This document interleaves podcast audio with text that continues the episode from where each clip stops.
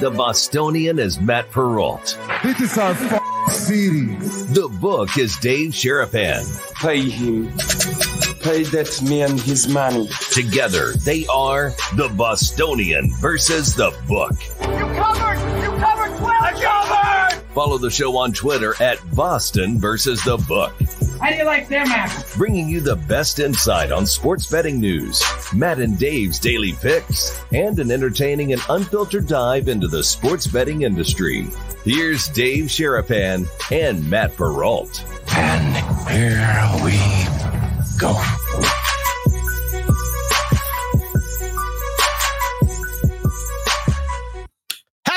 Monday, Brigade. What is up? It is time for another episode of the Bostonian versus the Book. Dave Sharapan, Matt Perrault, live on YouTube, live on Twitter at Boston versus the Book.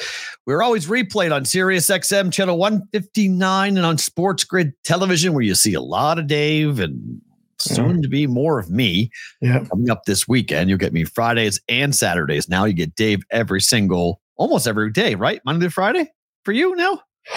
I did Saturday and Sunday this week too. Oh my, seven Just days. went on with the boys and um, did a couple segments. Yeah. So yeah, things are picking up. When people get done with football, some people go on vacation. Some people get more stuff to do. like us. We work more. We work more. So Yeah. appreciate you guys watching on Sirius XM or watching on sports or listening on Sirius XM for that. Okay, so we got a lot to get to, but a reminder out of the gate here. This is the week we are hoping to get the codes for our show to get Hoping. rooms. We're getting the codes. Okay. If I got to go down there and make the code myself, we're getting Yeah. the codes. So we asked for it this morning and we're efforting to get it all done. It's just, it's, you know, it's one of those things where it's locked up in some bureaucracy of something or other. So hopefully we're going to have that Thursday, Friday, March 21st, March 22nd live. It is starting to feel very much like March, at least in Vegas. Like we're into this is the last week of February. Friday is March 1st, which is kind Yeah. of crazy. Basketball really getting hot, bracketology really heating up. And hopefully you guys will join us at Resorts World coming up for Thursday and Friday for the second ever BVB weekend. Resorts World, the site will be at coming up for this weekend. So should be fun. Hopefully we get that this week though, Dave. I told you we're getting it this week. Okay. There's, no- there's, there's no doubt about that. We're getting we're getting them this week. The plans are 21st and 22nd. It's done. Yeah, um, That's done. Yeah. So make plans. Um, if you're going to be in town for March Madness, I saw um, our friends over at Circa put up a poll. If you could pick one week or one event in Vegas, Super Bowl, March Madness, NASCAR's here this weekend. Mm-hmm. I think that's a little bit lower on the list myself, but not a NASCAR guy. It's fine. Um, or like either opening week of NFL or like a divisional round. They didn't put the Masters. Masters in Vegas is nothing. Oh, Not important. Not even a blip on the radar. It's the most heavy bet sporting uh, golf tournament of the year. Yeah, but nobody comes to Vegas for that. I would say the Derby is probably more important than that. The Derby is Wow, a big one because horse players come in. No, Yeah, they do. like, golf fans don't come in to, to bet the Masters now, especially with sports betting being everywhere. Right. You don't have to do that, but you never did. It was not a big deal. Come So- on, JR. Be nice. Come on. golf is a game, not a sport. Be Oh, nice. What? Golf is a game, not a sport. Um, Oh, I don't know. Oh, I I think to me it's minus five hundred. March Madness is the best event to come to Vegas for. I don't think it's really even close. Yeah, for those of you that have been here for one, both, anything else, put it in the chat right now. Hit the like button, hit the subscribe button. We're almost to the 2K um, subscriber number, which we appreciate. The Discord channel is now uh, what? Is The say? If you're not in, the way you get into it, just put a the before it. So it's Okay. the BVBshow.com to get in. If you have not joined the Discord channel as of yet, so if you're already in there, don't worry about it. You're good. But if you're new and you're trying to get in, it's the BVBshow.com. The word the in front Mhm. of it used to be just bvbshow.com. Now it's the BVB show, which is not anything to do with the Ohio State. No. That's I can't stand that when they say that. I don't like that at all. But I don't mind it. you like the Ohio State University? It's just different. I, I, like when things are different. I like when your school, your your team, something's different. I don't know. I, I like it when you have your thing. It's fun. Yeah, put that. Give give them give the people that are just getting here something to vote on first. Do you approve the Ohio State University? yes or no? You know where our people are. They're all over. You know where they're at. I'm going to say we're going to get an overwhelming no response to the Ohio State U. Good? Yes or no? I already voted. Absolutely not. You know, it's funny. I can't stop thinking. I woke. I went to sleep last night to the to the to the the Spygate episode of the Dynasty on Apple TV. Uh huh.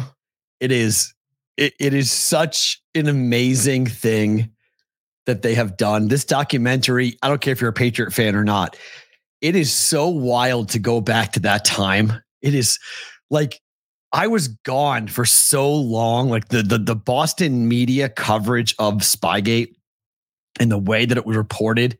Yeah. Like I totally forgot about the, the fact that John Tomase and the Boston Herald published a fake story about the walkthrough of the Rams in the 02 Super in the 01 Super Bowl or 02 Super Bowl. A fake story? Yeah, it was a fake story. That wasn't real. That was a fake story. Was, that never happened. That was fake. they they had to do they had to issue a front page retraction of it because no one no one remembers that. No one no one can no one realizes that the Boston Herald who publicized that story during the week of the Super Bowl for John Tomase's story, which was fake, the Patriots said either you tracked it or quote, we will own your paper. That was a direct quote from the Whoa. Patriots to the Boston Whoa. Herald. Wow, either you really? either you retract this or we will own your paper. And in the documentary, it's awesome. So nobody J- spied on nobody. The Patriots taped the signals for the Jets. They did not tape the walkthrough for the Rams during their during the Super Bowl. It's impossible to do that. Oh. Because Spygate was it's just a great reminder of how the media has changed so much. But back then, little stories became really big stories. Spygate was nothing. I mean, I forgot that Belichick sat down with 60 minutes. He sat down with Armen Keteyian and said, excuse me, all the quiet parts out loud about like, well, everyone can do this. We were doing this with pen and paper. We just did it with cameras. Like oh. we just changed and did it with cameras. Like he, he admitted what they had done because 70,000 people could look down and see the guys doing the signals. The only difference, is the Patriots created a database. And then it, they have the woman who brought the hammer to the actual database of, of videotapes and watched the NFL. Wait, like Rainmaker Lou brought the hammer to our, yeah. our watch party here. Yeah. She brought an absolute an actual, an actual hammer. She just brought it in and they were cracking all of the videotapes. And then you have the interview with Roger Goodell in front of the media when the media is freaking out and going, why did you destroy the tapes? Why did you do that? And Goodell's just like, because I wanted to. like he he just basically hmm. says to the media, like, I had to get rid of the I had to get rid of that database because it was a competitive advantage for anybody else, or or and I don't trust my own people. It's like the fact that you know that we did that shows the fact that I can't trust my own people with this stuff. And I'm going to I had to, I had to destroy it. It was such a wild thing to watch. And then Ernie Adams, who may be the most hysterically or unintentionally hysterical character in the whole thing, sits down. He's like, I ain't talking about that. So just so just so you know, I'm not talking about anything. The guy's like, well, I have to ask you about it. He's like, that's fine. He's like, there's a lot of things I could say right now, but most of it, I'll take it to my grave. And like you could tell he wanted to say something publicly right. about somebody. I don't know, but you'll like this because Randy Moss is unbelievable. Oh, you froze. Look at that face. Oh, you got him there, Mikey. that one's uh, Discord. That'll be on one of Mikey Awesome's next. okay. Randy Moss is unbelievable in episode four. I mean, he is just so damn good with the way he's describing about joining the Patriots and what it was like. And they go through the whole 18 and 0 into, into the Super Bowl and the loss to the Giants and how much it hurt. And Brady talks about how much that loss stung and they still are upset about it. And I mean, you watch grown men talking about a football game. Most of them have three rings but talking about how 19 and 0 was to shut everybody up and to make history. And a lot of parallels to the Chiefs because they're trying to do that Yeah, now. the do- Chiefs won. They didn't. no, Chiefs haven't won three in a row yet. No, Chiefs, but haven't- Chiefs haven't made history yet. they Chiefs didn't good. win that game. Yeah, but I'm talking about the Chiefs right this year. I'm talking about the Chiefs going into this season. There's a lot of parallels about trying to do something no one's ever done before. Oh, to win three in a row. Yeah, no one's done three in a row. Patriots, no one had won 19 and 0, although Patriots did win more games than the Dolphins won. So you could talk about the Dolphins winning it all, but the Patriots 18 and 0. Dolphins didn't go 18 and 0. They went 17 and 0. So you get that. They lose, you know, they lose 18 and 1 and how much that hurt the Patriots. And it's just it's a really good, Oh. it's a really, really good documentary. I'm gonna have to watch it because I won a block pool. I won three dimes on a block pool when Plaxico caught that pass, and the extra point was good. And I was working in the book. I was the only one in the whole room cheering. Because the final? Scored. or him scoring, period. No, the final. Him scoring that touchdown. final was 17-14, right? Seven. Yes. Yeah, yeah, yeah. I mean, it's crazy, but Oh, they, they slowed it down. You forget about that Randy Moss Hail Mary. You forgot that last play. I mean, Randy had his hands on the ball. Yeah, Like, He he had a shot Yeah. at it. like it's it's one of those like inches. Like you wonder, like, holy crap, if they had because Brady said to him, When I look at you, reverse field and go the other way right. and he and he went and it was unbelievable. I mean it was yeah. Look dave this is there's video evidence of all these games. You can say whatever you want but this, this is like done really well. Like this is be- i mean it's off the book. I have the dynasty. I've read most of the book and it, the book's really good. But this is all sit down first hand accounts with Belichick who Belichick is pretty I'm surprised he sat for as long as he could as, as he did for this because you can see how Robert Kraft and Belichick. I don't know when exactly Robert Kraft sat down for this because he said some pretty interesting things. Like with Deflategate, he walked into Belichick's office. He said and said, on or, uh, or Spygate rather, he says on a scale of one to a hundred, how much did this matter for us? And and Bill goes one, and he goes, then you're an absolute bleeping moron. I mean, like, he says this about a guy that like you could tell in Kraft's mind, Kraft was always the boss. Bill, you always worked for me. Like you, you- whatever you did, you were always working for me. This is my team, and you were my employee. For all the whatever we were and success we had, I'm still your boss. Yep. and it's a very interesting dynamic to kind of watch the two of them. And I mean, Bill says point blank, he said, I said everything I said then. I'm not talking about Spygate. Like it's it's done. But Eric Mangini, two guys should be roasted forever for everything. Eric Mangini and John Tomase are both the two that should never be allowed to ever forget what they did. And Mangini, I mean, for the most part, disappeared, got fired from the Jets, and that was it. You know, he said the quiet part out loud. He's the one that called the code red on the Patriots because he knew Belichick was doing it. So he called the code red, and that was it. he hmm. got fired, and Eric Mangini was pretty much never heard from again. Sounds similar to what Michigan was doing. It's very similar to what Michigan was doing. Yeah, it's very similar. But I don't. I, again, I don't. I don't have a problem with Michigan doing it either. I had no problem with what Michigan did. So you know, They just did it better than everybody else. and the Patriots did it better than everybody else. It was the same Right. thing. Like Yep. there's a, I mean, i- i- in the in the in episode four, Armen Keteyian is literally in front of Belichick. He reads him the rule, and Belichick says, "I misinterpreted it," and he goes, "Bill, you're a head coach in the NFL. Like you're a three time champion. You misinterpreted a rule." And Bill said, "I misinterpreted the rule." Like that was his line. that was his line. So it's you know. I, I think Michigan. Bill knows where all the bodies are buried. He Oh. can say and do whatever he wants. I mean, they ah. got a picture of him leaving in the morning.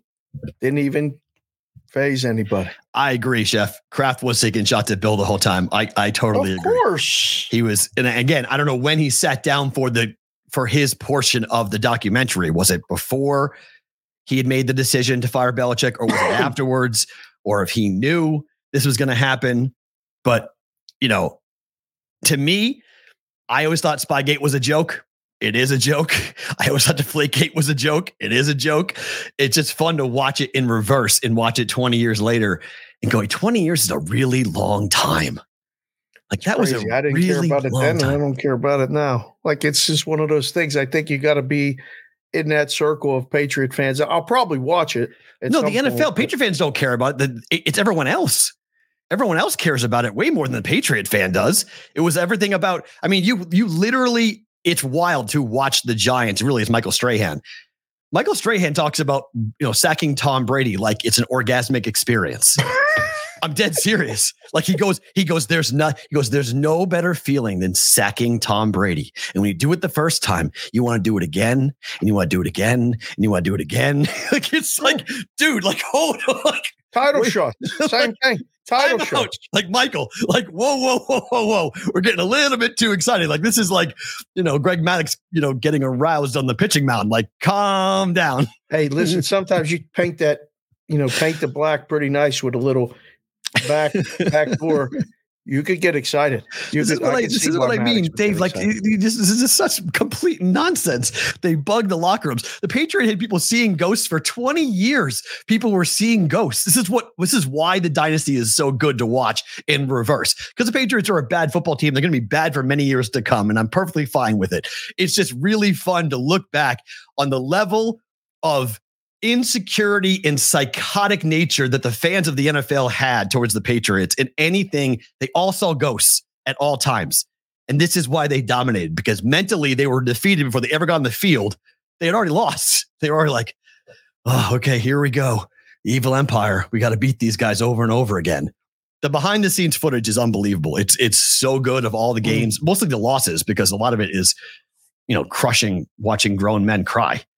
Grown men. I mean, Jonathan Kraft said he's never seen a locker room after the after the first loss to the Giants, where like grown men were puking, literally throwing up because they were so upset about losing.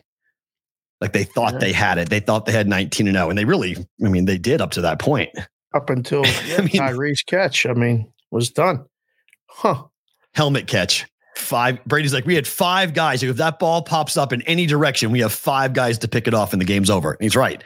I mean, literally, they hit, had five guys all the all around, completely surrounded, and the ball pops up. It's it's really good. It's really it's one of the best documentaries that in terms of episodic documentaries because it's 20 years. They have so much sports media to put in there. It's like one of the first documentaries I've seen on a team where like 20 years ago we have all the audio and all the video. Correct. Like we still have it. Like we, we haven't seen a lot of those, right? Like right.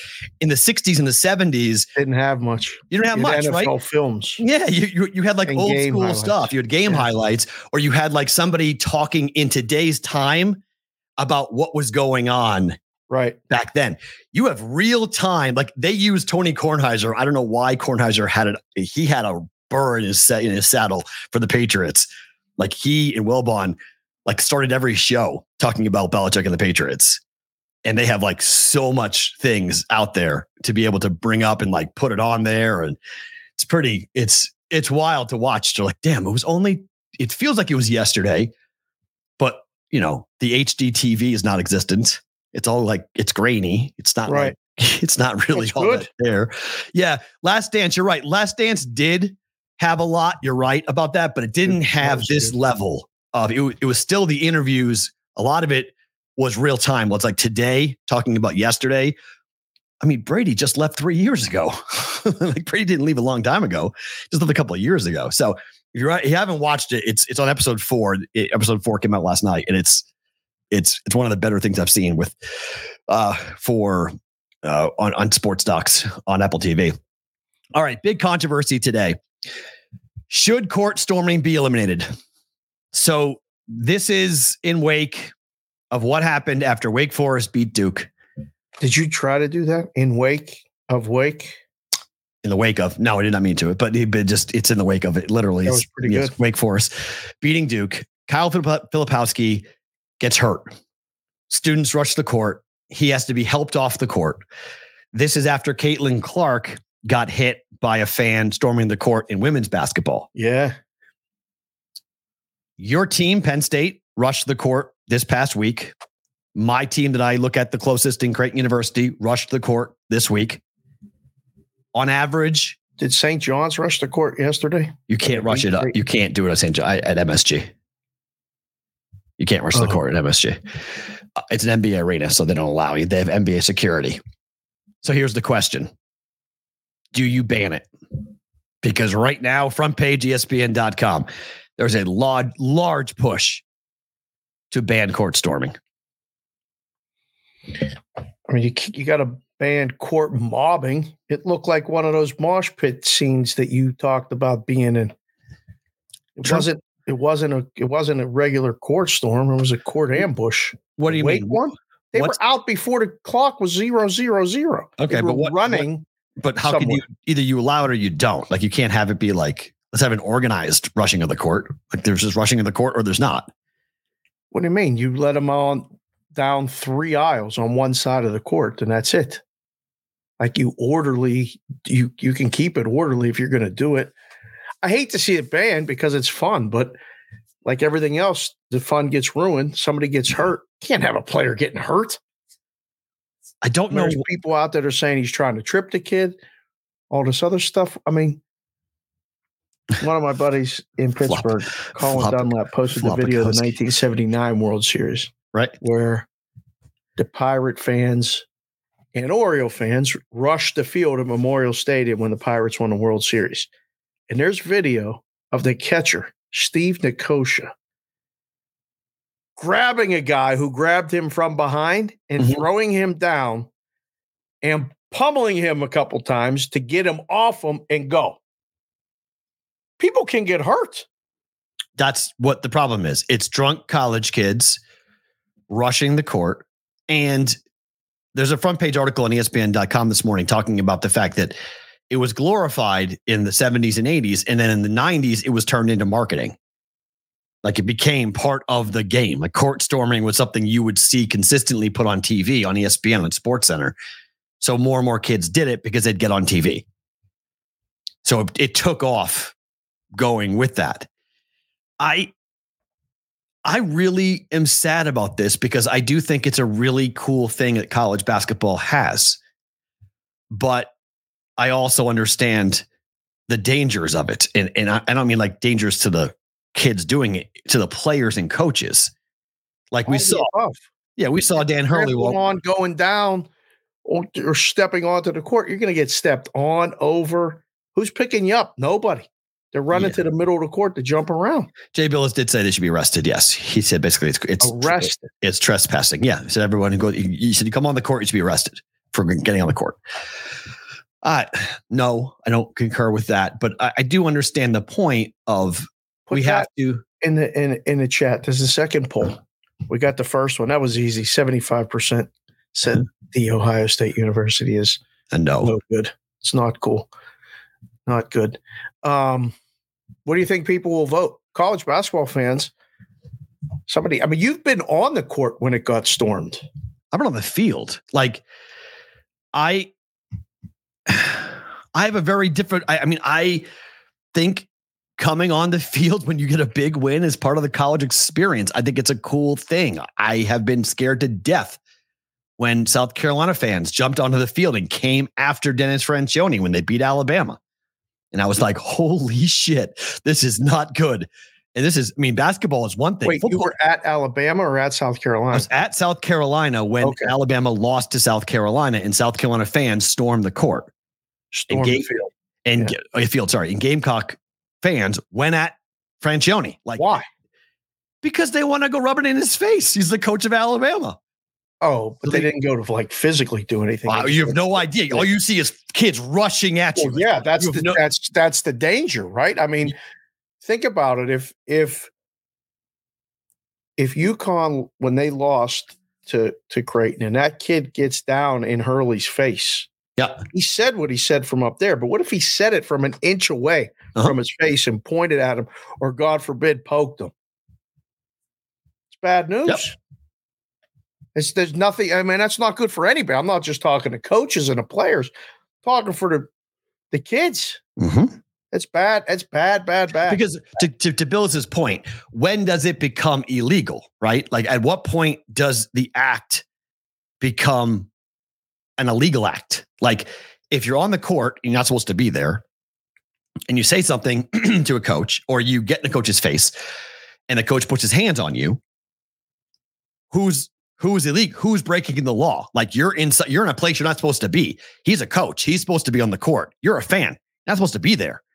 So I'm claiming self-defense because you're in a place you're not supposed to be. So I don't know what you're capable of. So I'm going to say it's self-defense. I'm going to put my hands on you and I'm going to physically move you away from myself to protect myself. Where a student can say, a grown man put his hands on me.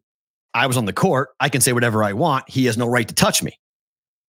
It's you're you're when you allow a court storm, and I want to allow court storming, but there are big questions being asked right now about what is the proper way to keep it safe. And that's what's going to cause most universities. Look, LSU got fined $100,000 by the SEC. If you court storm in the SEC or you you go on the field in the SEC, it's a $100,000 fine. Is that a deterrent? Not even close. It's not, right, Here you go. Right, Like, exactly. So one, it's not a deterrent to No. anybody. But if they had that fine to Marist, okay, Marist would hire security to stand around and say, "Don't let anybody on his court with if we win." A hundred thousand is a big dent to three hundred of the teams, not the three seventy. There's seventy that just write the check Right. okay, it's a big win. We just beat Kentucky. You know, it's going to be on every TV in the world. We can't buy that advertising. You know, Nope. okay. So it becomes a business decision. Fair. I don't know. It never occurred to me to even try. The court storm? When I was in college, it was not even, I, why? Where am I going? I'm going to go stand on a court and jump around Yeah. and high five strangers. And Yeah. what am I doing? Well, a lot of times the players stay. A lot of times the players are classmates and they stay. Like at UMass, the players stayed on the court all the time. When we, when we court stormed, they stayed and partied with us. Like they were on the court with us, Doing what? celebrating, jumping up and down, having a good time. I mean, at UMass, I kids were jumping on the rims, kids were standing on the rims, kids were you know doing pull ups, going and going up and getting on the rim, and yeah, absolutely. Let's That go was- eat and celebrate. What are we doing? We're standing on a court celebrating. It seems silly to me, but it always did. I, I, I- I mean, I knew a lot of the players at Penn State. It would never occur to me to storm the field. I, I guess because I played, uh, you know, or I was around a lot of the athletes, or just like it never occurred to me to go out in the court and jump around. So Football, I get. Penn State it. basketball, you guys just did it this week. Like, I get why you guys did well, it. it looked fun, but if I was there, I wouldn't have gone on the court. And I would tell my daughters, "There's no need to go on the court. Yeah. You guys know better." Fair. I, I but drunk kids do dumb things. That's just part of being a college even have to be drunk. It's not even an excuse. There's a lot of them that aren't. They're going out there anyway. Mm. I don't know if it should be outlawed or not. I mean, is it? Would you put born court storming here to stay? It's a split vote so far. If you guys haven't voted, vote. I think they're going to kill it. I really do. I, think I think I think they're going to pass more strict laws, and it's still going to happen. You can't stop twenty. You can't stop like five thousand kids if they want to go. oh, you can stop them if you want. How? You hire security to stand by every staircase that goes down. and they run you over. Kid's going to run somebody over. If they want to. I'm not saying it'll happen every time, but I'm saying if the kids want to get on the court, the kids are getting on the court. It's the same thing with the field. The kids want to get on the field. Like I watched it at Iowa. Like, eh, I, like when the kids want to get on the field, they're getting on the field. They like you. You can't stop every entrance. They just jump over whatever barrier you put in front of them. Just going to jump over it. Iowa State, same deal. Like it's just it's a mass, a mob. I don't care if you have 10, 20, 30 security guards. If I have 5,000 people and they all want to go one way, you're losing as a security guard. You're going to lose that battle. Just matter how motivated is the mob to get to where they want to get to. And then at what point are you putting the security guard's life in, in, in danger by having them try to hold the dam up while this like massive humanity is trying to get past them? if you put security, and I'm not talking like just some guy with a vest on or a t-shirt that says he's security. If you put security at each Mhm. thing, they ain't running down there. I don't think so. I don't think it'll happen. spend the night slow it down. Well, that's fine, but I think some kids would do it. I think some kids would say, "Hell, some guy ran in the, on the on the field of the Super Bowl." Like it, it, it just happens. Like people are going to do dumb things if they're given the chance to do it. they're going to do dumb things. And I'm just saying you could tamp it down and slow it down, but court storming, I think, will still happen once in a while. I think the problem is on average, the report on ESPN.com says on average, over the last 10 years, three court storms a week have happened. Wow. That's yeah. a lot. In I college basketball. under. Yeah. Three a week. There's one or maybe two a week max. Yeah. Three a week is the average for court. Wow. Storming. So it's it's part. I mean, does of, that Detroit Mercy guy that was the one guy? Does, that does he count? I don't know. I doubt it. Maybe I don't know. But like, but but that's the problem, right? Is that this is not a isolated thing. This is ha- this is part of the basketball culture to court storm. So it's not as prevalent in college football because some, I mean, a lot of times you're going to beat the number one team in the country. I I'm not, I'm joking, but I'm not. But when I was at Penn State, it would be like going on the field at the longest yard, the movie The Longest Yard. There was security there that made you feel like you're going to get shot oh. if you stepped on that field. If you stepped on that field at Penn State, we were two steps away from being on the field. But you were always good, though. The difference is if you aren't good and you get a crazy win, like if Penn State was the doormat of the Big Ten for 20 years and you beat Ohio State for the first time in anyone's life, right? Your dad's life, your life, your grandfather talked about the time they won in the 1960s and then you beat them. That overwhelming emotional outburst. I don't care what security is there, they're getting overrun. So that's the difference. Penn, you guys were always good. You guys were always competitive. You're always a top 20 program. Like you had Joe Pa. So like it's it's the Bear Bryant line. Act like you've been there before. So you guys beating Ohio State, it's like we've done this before. We've beaten you before. Like we're on the same level as you. You might not think we are, but we we know we are. You act like you aren't, but you know Ohio State, Michigan, Penn State, we're all on the same level. That's the Penn State fan attitude. So I don't think Penn State rushing the field would make a lot of sense. It would look weird. Like why are you rushing the field? Like that's why I was making fun of the Duke fans when they did it because I was like, you guys were favored. What the hell are you doing? Like they, they, they were laying three. like they were right. expected, they covered. They were expected to beat Duke. That wasn't an upset. like, like yeah, but was, they they never. I mean, they beat Duke not that many times, and I guess no, but it, but they were expected to win that game. That was not a shock by yeah, but they don't know, they don't all know that they don't right. But that's the problem with it, right? Duke. It, is it they beat Duke? So now they have to eh. be favored to, to, or they have to be dogs to storm the court. For me to call you an underdog, for me to call it an underdog victory, that was not an underdog win. It wasn't an upset.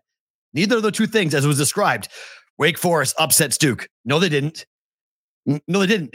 like they were expected to win that game. They did what they Ranking were expected to do. Did. What? Ranking wise, they did. They weren't. But the rankings. Okay, great, ranked. great transition. This is how stupid the rankings are.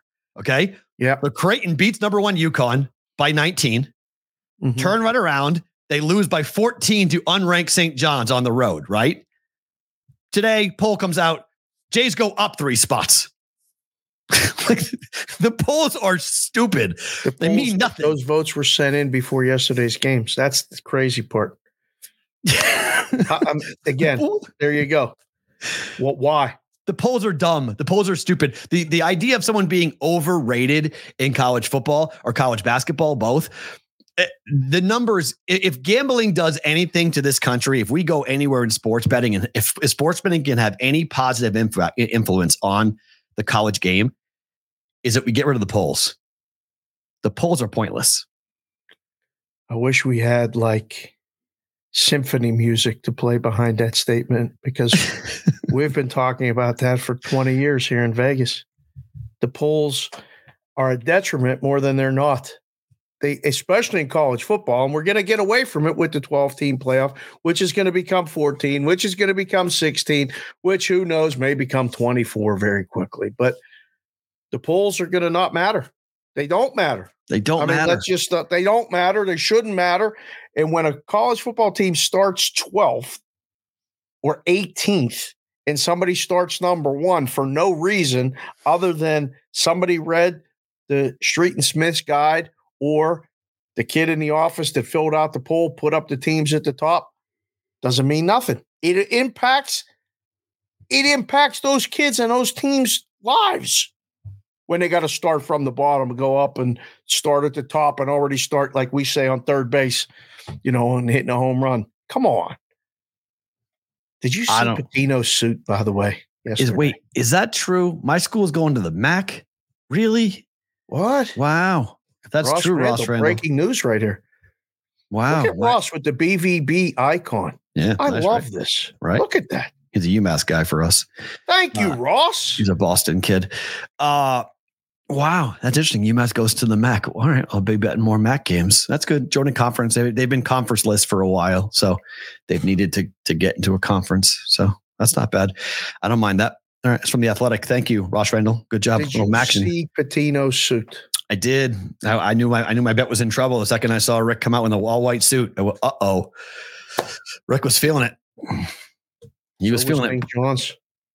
No, Jays just missed a thousand shots. That was all. That was all Creighton. That wasn't St. John's. That was all the Jays just missing shot after I only shot. watched a little bit of it. It never really was in doubt. Like, uh, I checked the. Uh, it was a little bit in the second half. It, it was. I mean, it was down to five. I mean, they, they, they got it down, and the Jays were live. They had a couple of possessions that had gone differently, but they turned the ball over way too many times. And I mean, look, when you have the entire team ice cold and one player goes off, you're going to lose. Like Right. I mean, Baylor Scheierman, ever since he's been getting the love, Uh, look, it's hard to be a college kid. Is that it's- 55? Yes, it's hard to be a college kid. It's hard to be a college kid when you're playing basketball, and it's hard to be a college kid when you're playing basketball and you're on a team that beat the number one team in the country. He wouldn't stop shooting. He went one for eight, I believe, from behind the arc. He put up two air balls. Like he was not just off in that game, he was off. Were they that game. forced to? Yes. Like, Yeah. like we saw that here. Yes. It felt like he took the whole team and said, "Don't worry, I'll I'll, I'll help us come back and start heaving and chucking, contested bad shots, two air balls. Yeah. Oh. He plays hero ball and it's really Yeah. weird because the Jays aren't built on hero ball. That's not, and he's not good enough to play hero ball. Right. But I mean, Ty Alexander set a career high. He, I think he ended up with 30. And like that, he was the only one that could score, like literally the only one who could score. And Mhm. sounds like Jayson Tatum, Johnny, but Jayson Tatum actually is good. Like, no offense to Baylor, but like Jayson Tatum can actually go off for 50. We can't see is that a professional headshot for Johnny Cash? Did you see that picture? Uh, he- I think that's Jeff Bezos. Oh, oh, that's big.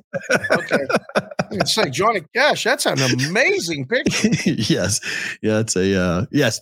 Trey, Trey Alexander absolutely is going to be a, a solid NBA pro. Sure, he's a second round pick. He's a project, but he's he's got a great mid mid range game. He knows his you know how, how to play to his style. But yikes, like that was. It did not go well for the Jays because shot after shot. And look, when this you've mentioned it, when you watch Ryan Kalkbrenner play, sometimes he looks like he wants to be doing anything but playing basketball It's weird, man. and he was in that mode. He was in that mood of like, because he got pushed around. Like if I was playing the Jays in the tournament, I would take like my backup center and I would say, first five minutes, I want you to smack him in the face. I want you to whack Ryan Kalkbrenner as hard as you Gotta can. Just run into him a lot and Hit him hard. Hit him, hit him hard. Make Yeah. him known that you're your there. back. He shrinks like a violet. He just pulls right back. And I don't know why. Like he Wait a just second. Are you a florist? A violet shrinks? shrinking violet. You never heard that? Shrinking violet. Yeah, he just goes zip right back in. So like that's that's what he does. He you know he sticks his neck out like a turtle and then you rant right back in there. That's he turtles big time. So just saying, that's what I would. That, if, if I was playing the Jays, if I was scouting it, I would be like, this kid doesn't like contact. And the ref, the, the referees literally went on vacation in that game. They were like, eh, Yeah. ball, like Let them play. you bleeding? Nope. Keep playing. Like there was all sorts, all sorts of contact. So many plays. I was like, "Will you please call a foul?" Mac was laughing at the end, going like, "Hey, um, what's going on?" like you touched the ref. Like, are you serious? Like, what is going on? And you know, they they didn't respond. St. John's played New York style Big East basketball, and the Jays were not. They weren't up for it, and they got pushed around. And you know, we'll see what happens in the tournament in the in the Big East tournament. But if the game gets called like that, it's bad news for a team like Creighton. But Right. St. John's has a shot. I mean, I don't know if they're gonna, you know, I don't, I I don't know what they're gonna wind up doing, but we'll see how, you know, how it goes. But the Big Ten, Big East, and the Mountain West Conference are all projected with six teams as of today to get in. Six teams for the Mountain West Conference. How about six for the Big Ten? think it's low? No. You watch the Big Ten? Yeah, I, I like the Big Ten. I like the top of the Big Ten a lot. I mean, like in terms of like national championship, not really, but in terms of like quality, yeah, I, I think that there's. I mean, I like Northwestern a lot. I like you know at times you can see Illinois being as good. Of, I mean, they got Final Four talent. It's Purdue, right? And then Illinois. Okay. Um, I don't know. Ohio State's playing their way in. No, like maybe They're playing their way in. as of today they're not in. No, but they're playing. I mean, they're going to be a problem in the tournament. They might run it to the to the final or something. Right. The way they're playing, those are big Steal- upsets. Steal a Who bit. else in the Big Ten do you like? Um, so if you look at KenPom's ratings, right? Obviously, Purdue, Illinois, Wisconsin's in, Northwestern's in, Nebraska's in. There's your there's five, and then Michigan State has a shot. And there's your six to get in. Ohio State's right there, right behind them. There's seven if Ohio State can get hot. Penn But- State's getting hot. They might run it too. 14 and four. I'm sorry, 14 and 14, rather, eight and nine in the conference. Eh, don't think so. They win, they got to win the Big Ten. And they could win the Big Ten. I mean, they get hot from the outside. They're a three-point shooting team. Not incre- not insane. That's pretty insane. Big Ten tournament's tough. I mean, the way the where the bracket's done, it's not easy to make a run. Yeah. But I mean, Michigan State is 17 and 11, 9 and 8 in conference. You have a 500 record in conference like the Big 10 and you're in the top half of the conference. You're in. Like that's just you're in. Big 10's number 2 conference in, in college basketball arguably. Hey, I don't know. But the Mountain West Conference is the one that I'm like this is wild. 6 teams and that does not include UNLV who all of a sudden is red hot.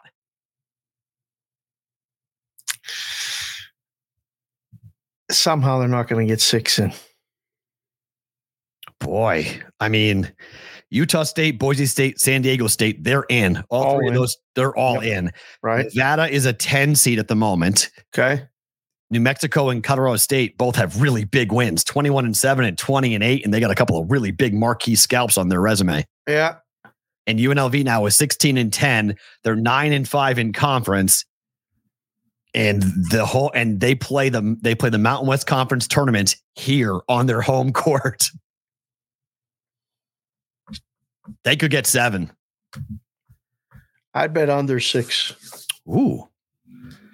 The way things play out, I think they get under six. That they're going to be like the first couple teams that they'll, if they're wavering, somehow they'll toss them. I don't think they should. I'm just saying, just when they're going to get a, they're going to defer to the big. I mean, if you decide between Michigan State and one of them, they're going to give it to Michigan State because of Izzo and the pedigree. Yeah. So if you look at like the way the way that the athletic does it, I love it because they seed it one through sixty-eight. Like they don't do seeds, they do numbers, like as to Uh-huh. where they are. So excuse me. So like if you look at and they have the automatic qualifiers. Basically, the automatic qualifiers start at number 47. So we'll just go from 46 up. So they've got Nebraska at 40, which is the last team to get a bye. Nevada 39, Providence 38, Michigan State 37, Boise State 36, Northwestern 35.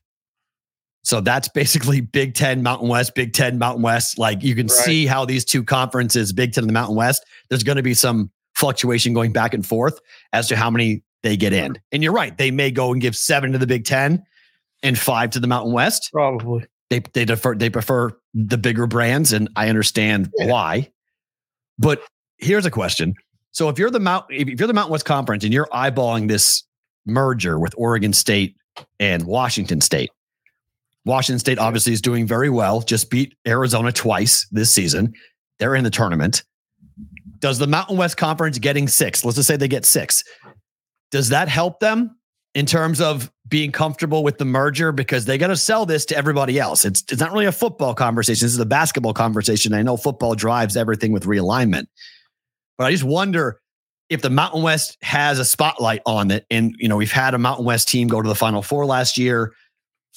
Is there a chance for maybe this to be smiled upon if it becomes the Mountain West plus the two Pac-12 teams and they keep the Pac-12 alive? I don't know. I don't know. It- Uh, it could happen. I'm not saying it's going to happen. I think it it helps. This is all about we got a public 20 second relations. Timeout question from Whitrock. Yep. Uh, is there any reason why the stream restarts after an ad? Have you noticed that it's doing that? Every time there's an ad that pops in, uh, it No idea. restarts the stream. Not our doing. Yeah. Hmm. Got nothing to do with us. So that's just that's just a YouTube thing. I don't know. Okay. I can look. I can look into YouTube. I don't think that happens for everybody. It's happening for me too. I have to restart it every time an ad pops up. I have to restart the stream and then just catch it up to live, so we can watch it with the chat. Just curious. Um, I don't know. Tyler just came in the chat and said he's got five in from the Mountain West. New Mexico's the first four out. Fair. He's right. I mean, New Mexico definitely is a question. I mean, if you look at the numbers, uh, although let's see, where does they've got New Mexico at 29 for Wow. on on the athletics. So they have New Mexico solidly in the tournament, which is a little surprising because I Is agree. Athletic on the committee. No, but this is, I mean, they do this every year. This is the bracket watch that they do. Um, you know, they have multiple people involved in this when it comes to who's multiple college basketball writers that have covered this for a long time. I can't believe that Merrimack might make their first ever appearance in the tournament. Merrimack is picked to picked to win their division, win their conference, and get in. The games are getting really good. I mean, Saturday was just- from one game to the next to the next to the next. It was it was so much fun. And I mean, yesterday for me was a hockey day, so I, I didn't pay minimal attention to anything except Ohio State's buzzer beater Mhm. um, in college basketball. I was so engrossed in the hockey. I had such an. I'm, I'll talk about that a little bit later and favorite thing about today and everything else, but I don't know. I don't know. I mean, Washington State lost to Arizona State. which is again, there is a psychotic trend going on in college basketball. Big win, you lose the next game. Woo! It's just it's eh, bet it because it's happening. Bet money line. It's happening consistently. UConn, Creighton, Air, uh, Washington State. Uh, you just go through it. I mean, there's so many teams that have had big upset victories over a marquee opponent, and the very next game they look horrible, just dead in the water, and they lose outright. Are you aware that this match, golf match, is starting in 20 minutes? Is it here? No, I don't think Where is so. it? I don't know. I Oh. I didn't even know they're playing it. Talk about under promoted. Uh, Johnny Cash just came in the chat and said the match golf starts in 20 minutes. Rory's plus 210, Homa's plus 210, Rose Zhang is plus 325, and Lexi Thompson is plus 325. And they're playing head to head. I don't know. I don't even know the format. Yeah, I can't tell you what to bet because I, I don't even know what the format didn't, is. Didn't know what's happening. So KenPom is oh, sorry. Um, ESPN bracketology. They have Northwestern, Nebraska, Virginia, Nevada with buys solidly in. The last four in are Seton Hall, Providence, Gonzaga, and Texas A&M. Last team in is Texas A&M. First four out: Wake Forest, Ole Miss, Utah, Butler. Next four is Villanova, Drake, Cincinnati, and Colorado. Out. Out. Oh, Yeah, next four out. So it is. It, I mean, we have a lot of basketball left to be played, obviously, but I mean, Seton Hall and Providence, two Big East teams, Northwestern Nebraska, two Big Ten teams, Nevada, a Mountain West Conference team. I think the Big They're East in. tournament is going to determine a bunch of other bids. If if a couple teams play well, right? because I think the teams from the Big East that are in are solidly in, Fair. I agree. and I think a couple teams can play their way in. But if a couple teams just there, there's the first four out, two Big East teams. If Providence, and Seton Hall both lose their first round game, there's no argument. Correct. They're out. That's easy. Now one of them other teams will get into Mountain West, may get That's that fair. No, that, that that's know? a fair point. That they it, they may not have it be where they get in because they're kind of like tedious, but they lose and they play their way out. Right to the NIT. I like that. That, that that's really possible that Yeah. that could happen. That they play their way out of the tournament, then playing their way into the tournament, because you know Butler is sixteen and twelve, but they're seven and ten in conference. Xavier is thirteen and fourteen. They're seven and nine in conference, but Xavier's got some pretty big wins on their schedule. Got some bad losses too, but you know they've they benefit from taking care of you know, they play. Well, I guess nah, I don't know. No, I'm going to take it back. They really don't. They've Mm-mm. played a bunch of good. They've played a bunch of good teams. They played Purdue, lost. Played Houston, lost. They lost tight. So I mean, th- they went to Purdue early in November, lost by eight. They took on at home Houston, lost by six. You know, lost to to UConn by five, lost to Creighton by seven. They lost to UConn again. They got blown out on the road, 99 56, but lost to Creighton on at home, 78 71. So they have a really good strength of schedule. Like Xavier's, who they've played is decent, but they haven't beaten anybody. So, I mean, you got to win. Can't just play. You, you, you got to win. Uh, yeah, Dave Butler is dead, but they could win the tournament. Like Butler has that offensive What? firepower. They could. The Big East tournament. Bless you. Not not the national championship, the Big East tournament. No way. Come on.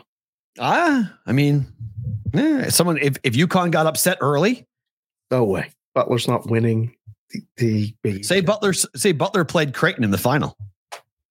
Butler can be. Butler has to get to the final. They got to win four games to get there. No, Mhm. Uh, I forget how the they got to win three to get there. Yes, yeah, Yeah. three to get there, four to win it. Right in four days. Syracuse did it. Remember Syracuse?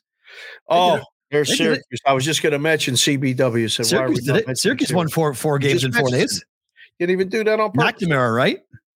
McNamara is Please. Johnny McNamara. What's what was his first name for Syracuse? The three point shooter who got super hot those four days and couldn't miss. Won the Big East tournament for Syracuse. I, re- I, mean, I mean, I remember it happening, but I don't remember his name. McNamara, because I, I know friends of mine who bought McNamara jerseys. Forget his first name. Nicky. Cermello said thank you. Or Jerry, uh, Jerry, thank you, Gerry McNamara. Yeah, Gerry McNamara. That was Yeah. it. Yeah. Good He job. G Mac. he That's was it. Yeah. tremendous. Caught won five games in five days with Kemba Walker. They did, Nicky. That's right. They did. But that was Kemba Walker. I don't know. Butler's got some talent, man. Butler can score. They're a fun team. I like Butler a lot. They're just young. We'll see what what what the. Uh, I'm I'm with you. Okay, but you know they're 58th in KenPom, and you know again they they I'll played. let you know. You bet the now. Mm-hmm. Three games left. They play St. John's next at home. St. John's, by the way, bet against St. John's. St. John's loses the next game. They will lose on Tuesday to Butler. That's tomorrow. It's tomorrow. Oh, it's Wednesday. Sorry, it's Wednesday. Mark it down. Remind us on Wednesday. Put it in your put it in your phone. St. John's will lose and not cover to Butler on Wednesday. Nikki Caramello, put that on you, associate producer. That's it, Nikki. Remind us Wednesday, please. It gonna be very interesting to see how that how that plays out. Yes. Um, so Houston won at Baylor. Do you see how that game ended? Crazy. I'm getting texts, and uh, I did not see it, but I saw it later. I mean, shot was no good. The shot was after the buzzer. Yeah, but the free throw. Yeah. I mean, I mean, you got to make your free throw. You gotta make that free throw. You got to make your free throws. You can't to win a game at home against a number two team in the country. You can't miss that. Period. Got to make your free throws. End of story. You got to make that. You just got to make that. You can't miss that. I was on plus two or plus two and a half for Baylor at home. And I thought it was dead at halftime. It's like Houston scored 41 points in the first half. This is dead. I went out. I went, I went rocking. See you later. Didn't watch it. Came back. My phone's blowing up. Everyone's DMing me. Oh my gosh, see how it ended. Got to overtime. It was like, yeah, but Houston covered, right? They're like, yes. So I lost the bet. Like, yeah, but, but. And then I watched the free throw. And I was like, you've got to be kidding me. The Right. kid missed the free throw to win the game. Like, Happens. jeez. Yes, that and look, Shead's amazing. Jamal Shead is just I don't know. I, I haven't bet Houston because I don't think there's a lot of value on their ticket, but I I know I'm higher on Houston than you are, but they are a pain in the ass to play, man. they They do make it hard. they're really Nothing hard. about playing the It is a it is the rebounding, the constant. I mean, it's tough. they play hard, they crash the glass, they can't hit shots, but when they do, I mean, in the first half they couldn't miss. It's incredible. Yeah. Every shot, every time the ball went up, it was in. I was like, this is, they shoot like this. No one's beating them in March. Like they'll see in Arizona. If, er, if, if Houston shoots like that, forget it. But then Right. they cooled off. And then here came Baylor. Here came the run. You could have gotten Baylor plus 13 at halftime. yeah. Could have taken that right there. So it was, that was wild. And then Kentucky. I think we got to start talking about Kentucky. No, that's good. Everyone else is. They didn't just beat Alabama. They housed Yeah. Alabama. Destroyed them. Absolutely. We talked about this Friday, both here and on on the Yep. show. easiest over the year. I was that was yeah. the number came down. So just as you guys know, n- number closed five points lower than they opened. Like, keep talking about beating that closing line. right. I was like, who is betting under on Alabama, Kentucky? And, and, and like you had, I think it was Clark Kellogg is on, he's on CBS and he's like, watch out for that Kentucky defense. Here comes that Kentucky defense. I'm like, Alabama doesn't play defense, man. Like, what do you mean? Like, this is, there's no defense going to be played in this game. And there really wasn't on either end. Kentucky just couldn't miss. Game, I thought I saw a live in game of 212 in a college game. Like 212. yeah, that was. I mean, that was one of those ones. Again, I think uh, everybody missed. Alabama was favored. Nothing Yeah. made sense. Um, that was a good play on Kentucky. Kentucky ended up closing the favorite, rightly so. But Oh, that might be an answer for what's going on, Dave. Make sure the YouTube app's up to date. oh, there you go. Appreciate that. Thank you. Thanks, That might be why Thank you, that's Addison. because they made some adjustments and some changes. Oh, So maybe maybe that's why. So I know we'll see on that. Uh, but speaking of numbers, uh, NBA totals 0 and 11 to the over. how about that? 11 and 0 to the under. I am done betting sides in the NBA until the playoffs. I will bet totals. I'm not betting sides anymore. I'm done. This It's impossible. Pretty soon, you're going to just bet futures, and you're just going to like I dabble in this and I that. can't. Sound like a job. real veteran of the industry. I'm not betting NBA sides anymore. I'm done. NBA sides to me. I'll bet totals. I'll bet first half totals. I am done betting NBA sides. I, I it's it's not worth it. It's not worth the frustration. College basketball is way more consistent and way easier to handicap than what's going on in the NBA. if finally you've said another quiet part out loud. Good luck if you're betting the NBA. I was watching it yesterday and I thought, oh, the Clippers down at halftime. This will be a good play. Took them. They got destroyed in the second half by the Kings. Kings started the second half with a 10 0 run. It was 58 51 at halftime. It was 68 51, like four minutes in. I shut that game off. I said, okay, that's enough of that. I'd under 10 and a half in the Penguin Flyers game yesterday. I thought that Right. was good. 7 6 final, 13 goals. Just nailed it. I had a couple really good plays. Um, you know, we'll talk about here in a second with just a brief review of the NHL. It was an unbelievable weekend. But the numbers are getting harder. I think we're seeing I don't know now about I, there are teams that don't care about where they're playing, like what position they're in. That for, the totals is the only way to go. There's teams that have that they don't care if they're going to get in a play in eighth, sixth, fourth to get a home. They don't care. It, it makes it almost impossible to bet. It's just one of those sports. Like I see people jump up and down about betting the NBA, and I'm like, what enjoyment are you getting that I'm missing? Like, how are you so excited to bet this sport? Like, I'm just like, you have to. And what I've come to it is that I watch a lot more college basketball. Like, I like Well, the sport better. I watch more college hoops. I have a better feel for college basketball than I do the NBA. Because if I'm picking between tonight, what am I going to watch? It's like minus a thousand that I'm going to watch college basketball. Like I'm just I'm going to watch college hoops, and I'm not like excited to watch a Well, I mean, Monday let's night. look at the card real quick. Toronto, Indiana. Okay. Detroit and the Knicks. Okay. Brooklyn and Memphis. Hmm. Okay. There's only one and game. with a- Miami and Sacramento. only one game has a has a spread close to under three, right? Everything else is over Indiana possession. minus six, 245. So that'll be entertaining over. Indiana's a fun basketball team They to are. watch. They are. Detroit's playing the Knicks. Knicks are 11 and 223. Um, I don't even. I, where do you even begin with that game? Brooklyn and Memphis, that, that their own teams fans don't want to watch that. Okay, see what the ticket availability is in Memphis tonight. right. The Brooklyn Nets coming to town. it's probably pretty cheap get in price, like the ticket fees only. Right. And then Miami and Sacramento cross conference matchup. Sacramento off of a back to back, and they're laying seven because um are the Heat guys playing suspended? Whatever happened with right. all that? The fight and everything else. But I'm I do if I'm going to bet a future, I really haven't bet many NBA futures, but I like Miami to win the East. I I, I still think that Miami's the second best team in the East. I think it's going to be Boston and Miami in the final. You're really sticking to that, huh? Yeah, I, I really like Miami's chances a lot once we get to the playoffs. I, I think that they're going to be they're going to be a tough team to face. I and look, Milwaukee, you can have them. like, and then I mean, what do you do with the Sixers? They're four and seven without Embiid. I'm done. That's it.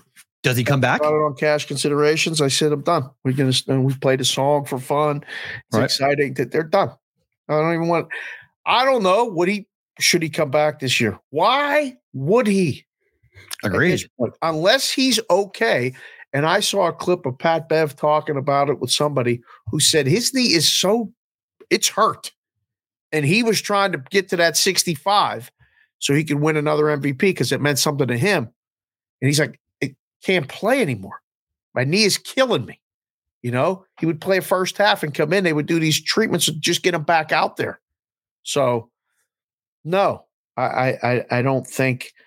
Uh, wow, Pacers will be the fourth seed and go on a run. That's a homer pick there.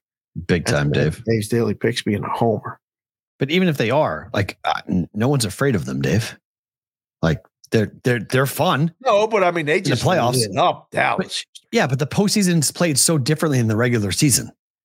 Like teams actually play defense. They actually Yes. try. They actually Yes. try. Like when they play the Pacers, they're just like roll the ball out. Let's go. Like it's just a, it's AAU ball. It's just let's just go play because no one they're not going to play defense. So I'm not playing defense. So let's just go stack our our stats and see what happens. Right. Come Yeah, playoffs, I, no, not happening. I love the Pacers too. It'd be fun, but I don't think the Sixers have enough.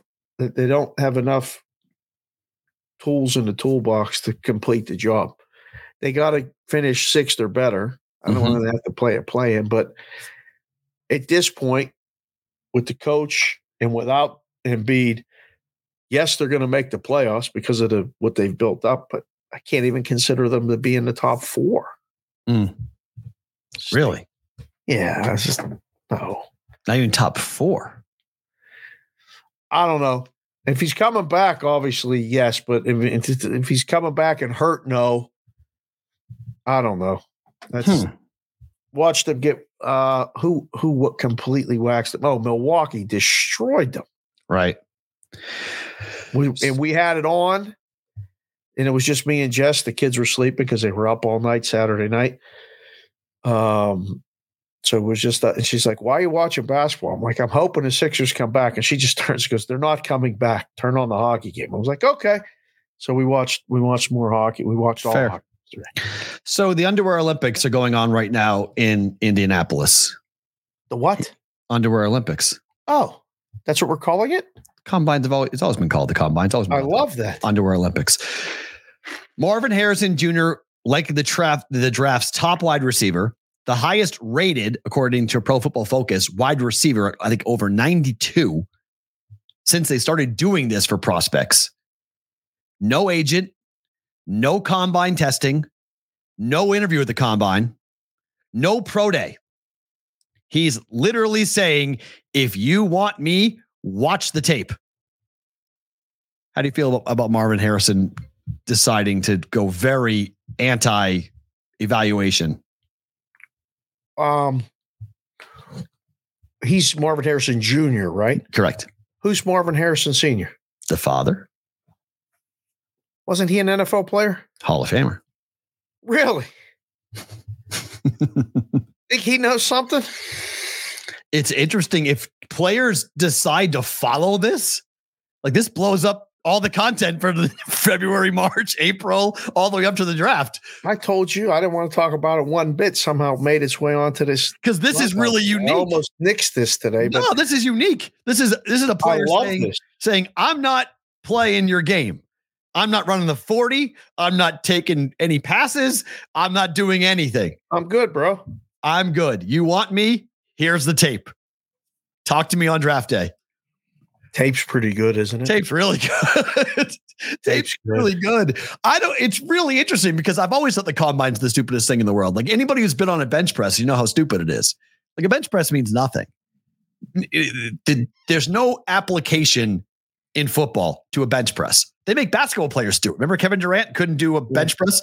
Yeah. It's the dumbest thing in the world. It, there's no, it- it's all about whether or not someone who looks at it thinks that you're going to equate or you're going to project up to what you're going to look like later in life. Because the bench press is dumb, but the 40 is dumb. Like you never run in a straight line on a, on a football field. You played a sport, you never get there in a stance and run a 40. Give the people something to vote for here because you guys are doing a great job today. Hit the like button, hit the subscribe button, leave a comment on the YouTube. I know I asked that. We get one or two comments. I mean, I'm trying to shoot for like eight. And you Okay. guys have done that. And I'm They have. been bad about not responding, but I apologize. Just say something, anything. We got a bunch of people just popped in. Do you like the combine? Yes or no? Simple. The court storming is here to stay. Yes. 60 40. 60 40 for the court storming. What do you think the poll votes here? I don't, I mean, like I think fans like it. Fans like it. It's football in February. Fans like it. It's something to talk about. It's all it's about something to talk about, but from the player's perspective, right. think about Marvin Harrison. Okay. He can only go to the combine and drop. Correct. He can't go up. Right. Why do I got to go? Because JJ McCarthy is doing the opposite. JJ McCarthy has a ton of buzz around him. JJ McCarthy is doing everything. He's going to the combine. He's going to throw. He's going to work out. He's He going to meet everybody. Well, they His think tape is handing the ball off a lot. he might be the third quarterback. Everyone's saying they're saying that hard. Yes, they're saying that the steam on JJ McCarthy top five potentially for him if he goes to the combine and throws really well Top five of the whole draft. of the whole draft. Yeah. That JJ McCarthy's got a ton of steam going on, and there's arguments being made about him against Drake Maye. Then it's one Caleb, two Daniels, and then Maye and McCarthy is coming up like a horse on the outside. And then he very well might wind up getting drafted in the top five before Drake Maye. Well, listen, so that's great. I mean, if the it, if it can help you or put you in front of people that you would never get in front of, Right. it's probably worth it. Like, I just don't know. I mean, like we used to sit in a risk room, right? And and there would be two guys. I love both of them, but they would insist on watching us the whole time.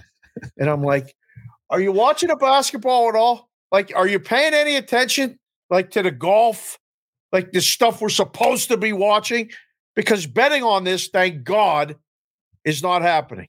People think he's better than Jayden Daniels. JJ LL goes does. two? LL does. I, don't know, I don't know about people. I don't know. Yeah, I, I agree. It is Daniel G. It feels very Malik Willis esque. I would agree. Yes, feels very similar. Although Malik Willis played at Liberty, this kid's at Michigan. He's the reigning national champ, so it's a little bit of a different, a little different on that. He played against better competition. Definitely. Well, he had a, I mean, a much bigger role, bigger stage, bigger everything. I mean, I, Well, I mean, I his role was to hand the ball off a lot. He handed the ball off a lot. He made a couple plays to right. keep drives going. But I mean, I don't really know. Can he make all the throws? I don't know. Didn't see him do it too much. They Correct. didn't have to. Correct. And that's where pro days, he'll throw at the combine and he'll throw at his pro day. So you're right. I completely, it's a great point. His tape is handing the ball off. Like his tape is being a game manager. His tape is running the hardball offense and don't turn the ball over. I, I would agree entirely. So he does need to go and show what he's capable of doing. Supposedly, senior bowl workouts and what he's been doing, people are really, really impressive. But I, I can't wait to just see pro days are I actually put more stock in the combine than I do pro days. The combine is not as structured and controlled as your pro day is. Your pro day is a strict is literally a structured script. Your pro day is an infomercial. For Yes, you for your your correct. Agreed. With your own receivers, your own footballs in a place you're very comfortable. So I give credit for players that go and ball out at the combine because it is a different environment. It's more of a true representation, true representation of your athletic talents to go and do this. I just don't know how much the combine actually equates to your actual football abilities. I mean, the big joke during the playoffs was that Patrick Mahomes took his shirt off and he looked like a ball of goo. Like he just he looks he looked like Brady. He looked like Tom Brady at the combine. Right. Just completely unathletic, not chiseled, not in shape. Just looked like a dude. Just like a regular guy. You know, he's a quarterback for the, for the defending two-time defending champs. so, like- Lou from the 412, he's known as Rainmaker 5. Yeah, I put it on the screen. Chat. He said, I'm a huge football fan and could Yeah. care less about the combine. Yeah. I think there's more football fans that feel that way that, that have said it out loud. I don't think. I mean, the the, People love r- the games. the ratings are the ratings at, for NFL Network would prove you wrong. I, They- but people watch it. They watch it, so A hundred so percent. they A hundred percent people. I told you, I sat with guys Yeah. that were supposed to be watching like the the the, the razor blade shooting and slicing up our first halves, and they're watching guys run a 40 or lift weights. And I would go crazy in the room, like stop. People would come up to us in the book yes. while we were at the counter. They want to the bet on it now. They want to bet on the 40 times now. They want to bet on guys, you know, they Oh, want to bet on their performances, on Oh, their cone no, drill. No, please. They do. They want to. They've asked. People are Oh. asking. It's like, can you do, can you put it up? I want to bet on a 40 time. It's No. ridiculous. four, you know, are you going to run a four, four, two or a four, four, five? like, you know, it's just, it's dumb. I'd dumb. rather have the baseball games on. Fair. Like in the book, we would put the base. I would have a preseason baseball game, and like put the put the draft on or the combine. No, but people would rather watch the underwear Olympics than a baseball game. They just would. Speaking of underwear, I'm wearing the Saxx underwear that we got at the Super Bowl It's a year over a year old. Yep. Uh huh. for the first time. They were put Really? away somewhere. Oh, you Yeah, found them. and I moved some stuff. They're around. awesome for working out. They're fantastic. For, for working out, they're fantastic. Yes, I would agree. Yeah, I, I- we got to reach out to Saxx. I'll read whatever they want. I mean, I'm a customer now. Oh, yeah. Yeah. Oh, yeah. I've been wearing them for a while. They're, they're, they're very, they're in, in my Uh, I mean, are they in stores? yeah, of course. I think they're in Oh. Macy's. Really? I think so. That was Reed, I'd have right? to go pick me up some Saxx now that I'm out walking and rucking and all that other stuff. You're not in the minority, LL. You know, I'd rather watch the combine than a baseball game. You're not in the minority. You're in the majority. The majority of people would prefer to watch. Look at the numbers. The numbers will dictate it. Rich Eisen in a suit running the 40 has more attention on it than any spring training baseball Fair. game in the country, period. It's true. It's just, it's just what it is. I'm not saying it's right. I'm not saying training games are getting better ratings than the combine. But other Yeah. than that, you're right. Lena's, yes, this wins minus 5,000. Yes, go outside. I would agree. It's better than both, but people don't always want to do that. They want to, you know, Tell them, Linus. and they can't. A lot of people are in the Northeast, they can't. You know, all these this week, Massachusetts. Have you ever been to the combine? No, but I've been to where they hold the combine multiple Okay. times. I've been to the the Indianapolis Convention Center. I've been in that building multiple times, but I've not been to the combine. No. I mean, our friend Adam Hill goes every year. And For the Raiders, yeah, he has to. It's a big stories. Big stories break. I mean, oh, the Raiders, I know. the Raiders put a- the- the Raiders the tried to trade- and the networking and all that Yeah, other crap. But the Raiders just went ahead and and and that's what everyone says. Everyone says that it's not the combine, it's the dinners and the events after the combine's over, Right. where business business gets done Business. at St. Elmo's. Business gets done. Yeah. The Ra- the Raiders could wind up with Justin Fields by the end of the week. They put their they have a trade package out reportedly for Justin Fields. Really? Mhm. Yep. Wow. Falcons are out by the way. Falcons do not want him. Hmm. They're and they may draft JJ McCarthy. They're a Wow. team tied. They're a team being tied to JJ McCarthy as potentially that's who their that's who their I eyeball. mean, when you're bringing in a young new coach, it makes sense. So go get a new quarterback You know? and you know go together and see where they go. So Put I, back on a rookie deal, let you Yep. put in them other pieces. yep. So I mean that's possible to see how it all kind of kind of plays out. I saw a bunch of mock drafts, and I'm embarrassed they say that I even Why? at them, but don't be embarrassed. They're fine. They're fun. They're like top they're ten not. lists. they're, No, they're they're such a waste of time. Seriously. They're not. They're fun. They're all fodder. They're not for real. Don't bet on it. They're all Marvin fun. Harrison fourth to the Arizona Cardinals. So who are the Patriots taking a third? Drake Maye. Oh boy. Okay. And I love Drake Maye, but oh boy. That's what it, It is said. such it is such a different environment. Jerod Mayo is it's it's like the Patriots used to be so different and Patriot fans would hate it, but I think Patriot fans are going to come to realize that it's not always the best to be like everybody else in the NFL. And drafting a quarterback that high, okay. Drew Bledsoe took him to a Super Bowl. Didn't win it, but took him there. And and and I it was great. But that's the last time the Patriots drafted a quarterback that high. So, yeah, Eh, we'll see. We'll see. We'll see how it all. We'll see how it goes. But again, young head coach, rookie quarterback. But you know the Mac Jones. he has a is- young head coach and or a young quarterback already. If he believes in him, they're not taking a quarterback. They don't. I. I mean, again, my gut tells me Mac will be on the roster next year up until probably training camp, and then they'll look to trade him. They'll draft a Hmm. quarterback, bring him in. They'll see what they have with the quarterback in case. But I'm cool with drafting and stashing. Like, I'm cool if you give Drake Maye a year. Say, Mac, you're the quarterback for this year, Right. And we're going to stick. You know, the heir apparent is coming in. But for right now, Mac, your job is to play well enough that we don't play the rookie.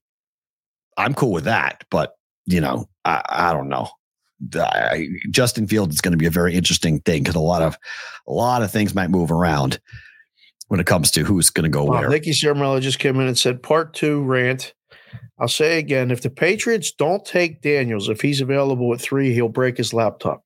I would If agree with you, but he's not going to. He's not going to be there at three. Be stunning. It would be stunning if the command. Oh, hold on. Got everybody in the edge of your seat with that frozen face. Oh. That's a no good one there. If if the commanders if the commanders take Drake Maye Yep. at two, Yep. the Patriots should be sprinting to the podium to take to take Jim Daniels. That's an absolute like that's a gift. Yeah. But see, he may be the starter, Nick. Mac Jones might be the starter. You just have to kind of figure that out and take that. Like he was at the inter- he's he didn't just show up at the Jerod Mayo press conference because he wanted to. Like he was told to be there. There's a reason why he was there. So like I think they He's are got- gonna yeah, I think they're I think he's gonna go in there and say, it's your job until the rookie beats you out. And that could be Oh, I like competition, but oh boy. Right. Uh, okay, to baseball. Cody Bellinger's a Cub, he is. 80 million. Does this Yeah. start to open up people? We there's a bunch of big name guys who are not signed right now in Major League Baseball. Bellinger, three years, 80 million. I don't think uh, it, it's crazy. I don't think. um I don't think all these ball clubs are falling for this Boras crap. I don't know. You like Um, him on the Cubs? Do I like him on the Cubs? Yeah. Oh yeah. This helps everybody. This helps everybody on the Cubs. This is good. This is I I mean uh, again, anytime somebody goes to an NL Central team not named the Pirates, I'm kind of Right. like, mhm, Right. Mhm. you know, it's Yeah. mm, uh does this make them the favorite division? No. No.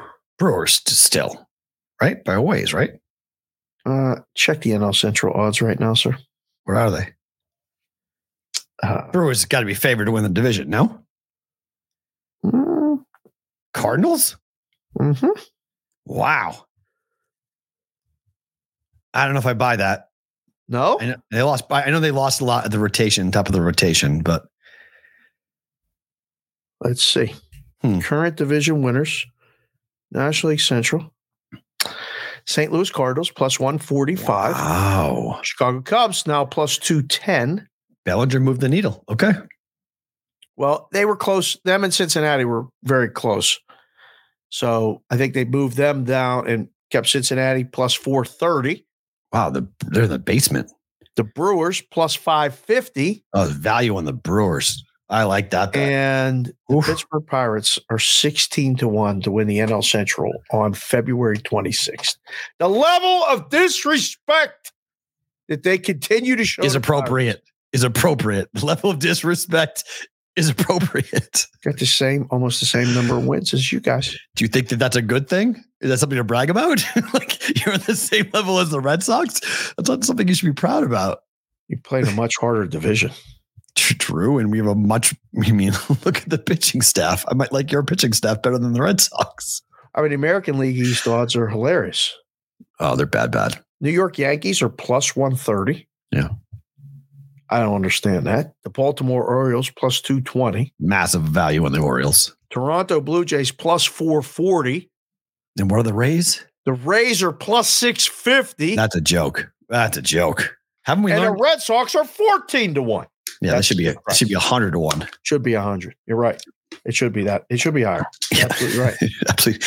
There's absolutely no way possible. The Pirates side. I mean, did you put the Pirates on Mitch Keller to be their ace for the next few years? Yeah, that's what I mean. I, I think I like your pitching staff better than the Red Sox. I mean, Iowa guy yeah, I like your pitching staff. Iowa people. That's I like that's a big deal. I know Brommelkamp went on his show frequently uh, last summer talking Yeah. about Mitch Keller and the Pirates and the fact that he was from Cedar Rapids and stuff. I don't know. You think Cubs fans are excited? Like They should be. was- Bellinger, was done before, multiple year, right? multiple year deal. Yeah. I mean, it's just, it's just expensive. Three years, eighty million. like, okay, like sure. Like, let's see what let's see what happens. You know, Right. I, I, you know, I Cubs and the Cardinals. So the Cubs and the Red Sox are always going to be tied because of Theo, and so I'll always have, you know, I always like watching the Cubs. I always. You know, eh, I may wind up if I. I don't think I'm going to be in Chicago in April. I don't think I'm. I don't think they're playing at Wrigley while I'm there, Mm. but I probably wouldn't go. I told you I've been to two games at Wrigley, and both times I felt like I was bored out of my mind. Really? So, oh, I don't like. I don't like Wrigley at all. No, it's you can't go to a modern ballpark and then go back in time because it, it they have all the things, they have all the issues front and center that old ballparks have. It's cramped. The, the the replay boards all over the place. You don't have the common like where you the like pitch was. Fenway no more? Fenway is way more advanced than Wrigley. It's way more advanced. Fenway, Oh. Fenway has replay monitors everywhere. Fe- Fenway has pitch pitch in, in speeds. Fenway's got all sorts of different graphics and things. Like Fenway's done, they've done a really good job of updating Fenway to the best of their abilities for a ballpark that was built in 1908. But it just Wrigley hasn't just didn't do that. I don't know why because because the fans in Chicago are way more like nostalgic for keeping Wrigley as Wrigley Field was supposed to be. Like Boston fans like Fenway, but they're also like they're yuppies and want some like modern amenities. They want Talking concessions. things that you, like they used to be in Chicago. Did you see the Patrick Kane stuff yesterday? Did not heard about it though. Do yourself a favor. It's Mhm. all over Twitter. Mhm. They stopped the game first TV timeout and did the ceremony on the board. It took five minutes because they wouldn't stop clapping in Chicago for recognizing Patrick Kane and what he did for that franchise. Sure. Even Chris Chelios Day, it was his number retirement day in Chicago, said, Patrick, don't steal my day. Plus, I got money against you. He actually said it in his retirement ceremony that he bet against them.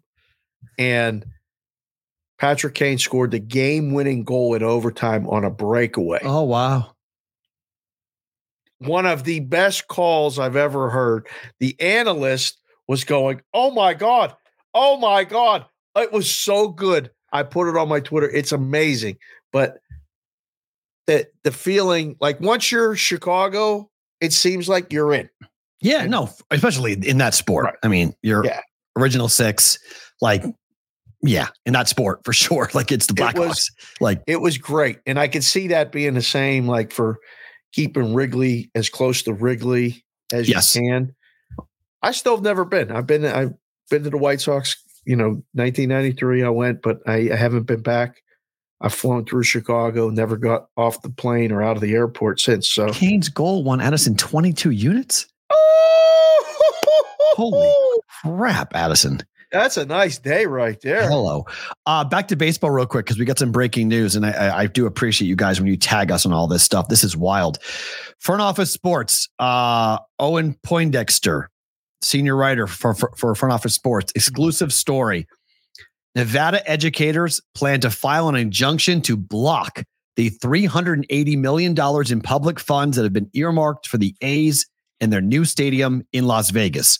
The group says it will kill the Tropicana site deal with the help of Oakland A's fans and John Fisher's ineptitude. Wow. You kill the public money, the A's aren't coming here. Oh, no chance. Done deal. Like that's you go after the money, like anything else in life, follow the money. You kill the money, A's are staying right where they are. And it's really starting. I read a whole long thing. Front Office Sports has this really interesting timeline on their website about the A's move. And they still are not answering some very basic questions about how they're moving here. Where are they playing the next three years after their lease is up? Yeah. Major League Baseball may need to get involved here. Like they may need, they may need help for, from Major League Baseball, not for the A's to move to Vegas, for the A's to have a place to play next year. because the A's get $70 million if they stay in Oakland next year from their TV partners. Major League Baseball might have to negotiate because the city of Oakland is saying, give us $70 million. You want to play? Fine. We want your TV revenue. And they want, and they should do this, they want to keep the A's branding. They're trying to also require Major League Baseball to give them an expansion team, require them to, to have mm. Oakland be on the expansion list if Major League Baseball expands. Not going to happen. It's going to be Nashville and Salt Lake most likely. Right. But, but Oakland wants to be part of that. I mean, th- this for all the things that happened with the Raiders move and all of the controversy around the, the stadium being built and the $750 million that was used to build the ballpark. This is that was nothing compared to this, Dave. No, this, this was whether that was a hustle and everybody was in on it. It was, And, but you had power I mean, plays. Davis brought his own brought his own thing. He did. He he brought to the table, and then he ended up buying the aces and like he's invested in the city. Yeah. I mean, somehow he got Tom Brady involved in it. Like Correct. he's still here. This guy, you can tell, like Vegas is like, hold on, you ain't hustling us. We hustle people. This is what we do as a city. you know, you're either coming with us with hat in hand and we're going to work together, or squadoosh, you're out. Like it's starting to get this backlash, and people are mad. I mean, you can't just give them money to build a ballpark on this expensive real estate. I, I on a team that you ain't even going to try to win. No, correct. Yeah. No, you, you're not even coming here with the intention of building a winner because you haven't shown you can do it. But it's a historic franchise that has been playing in a poverty ballpark for far too long. And they're shopping to go play in like Sacramento. Like they're like, Right. hey, we'll go play next three years in Sacramento while we wait for our ball, ballpark in Vegas to be built. Yeah. Somebody told me this because they saw our interview with the guy from Vegas. Yeah. He said, Well, here's the thing, Matt. The trop being destroyed, that's going to happen. Right. But that wouldn't stop Bally's from pivoting and giving the land to somebody else to build a property, a casino property on that site. Casino property will make more money and it'll Way be more money. private. Way more money. So they so he said, well, he goes, go and parse what the guy said. He said the deal, the Tropicana site is going to be demolished. That there I might go back and watch that interview. You guys can go back and watch all Yeah. the interviews from the Super Bowl so on our on our YouTube channel at Simple Boston versus the book. so I got to go do it too because I was like, huh. I was meaning to do it all weekend and I couldn't take my eyes off the hockey. I, I just can't wait to see if this injunction goes through. Will the A's even fight it? It almost feels like the A's want someone to put them out of their misery. Be like, okay, like Salt Lake wants them. Give them to Salt Lake City. They got Uh oh. Come back, Jack. Snap your fingers. Come on. Almost. Not yet.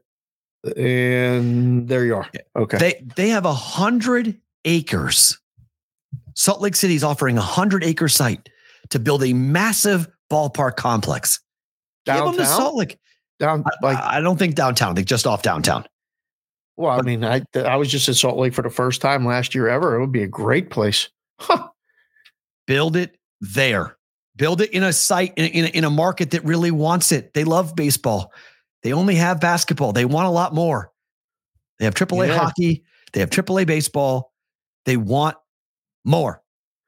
Whitrock just asked a good question in the chat. Does anybody in Vegas actually want the A's? I haven't seen a single person in Vegas say they want them to come. Nice hat, Whitrock. You see that in his little profile? He's wearing a hat. Yeah. Like it. No. Um, No. It's hard, P. Roll. I mean, we go around. I, I talk to a zillion people a lot during the day and out and about. There's a lot of people like, nah, eh. There's no one like, hey, we're getting baseball. Like Eh. hockey. Like, remember hockey? When we got hockey, there was a lot of like, oh, we're getting hockey. Like, if the NBA, on the day the NBA announces that the Vegas franchise is going to happen, this city's going to explode. Explode. Like, my favorite thing about today is going to be about Vegas and about basketball. And this city is such a wild, wild place for the game of basketball. Like, we are such, such a basketball market. Yeah. Like it's on like I'm getting more into it now because of my daughter and like it's my goodness, this is gonna be crazy. They're gonna sell out every game. They're gonna sell Oh, out every sure. single game. I mean, Yeah. NBA tickets gonna be as, for sure. yeah, it's gonna be as hard as No a ticket as the nights were to go. Everyone's gonna want to Right. be at an NBA game, and it's it's gonna be way more popular than the Raiders. It's gonna be expansion.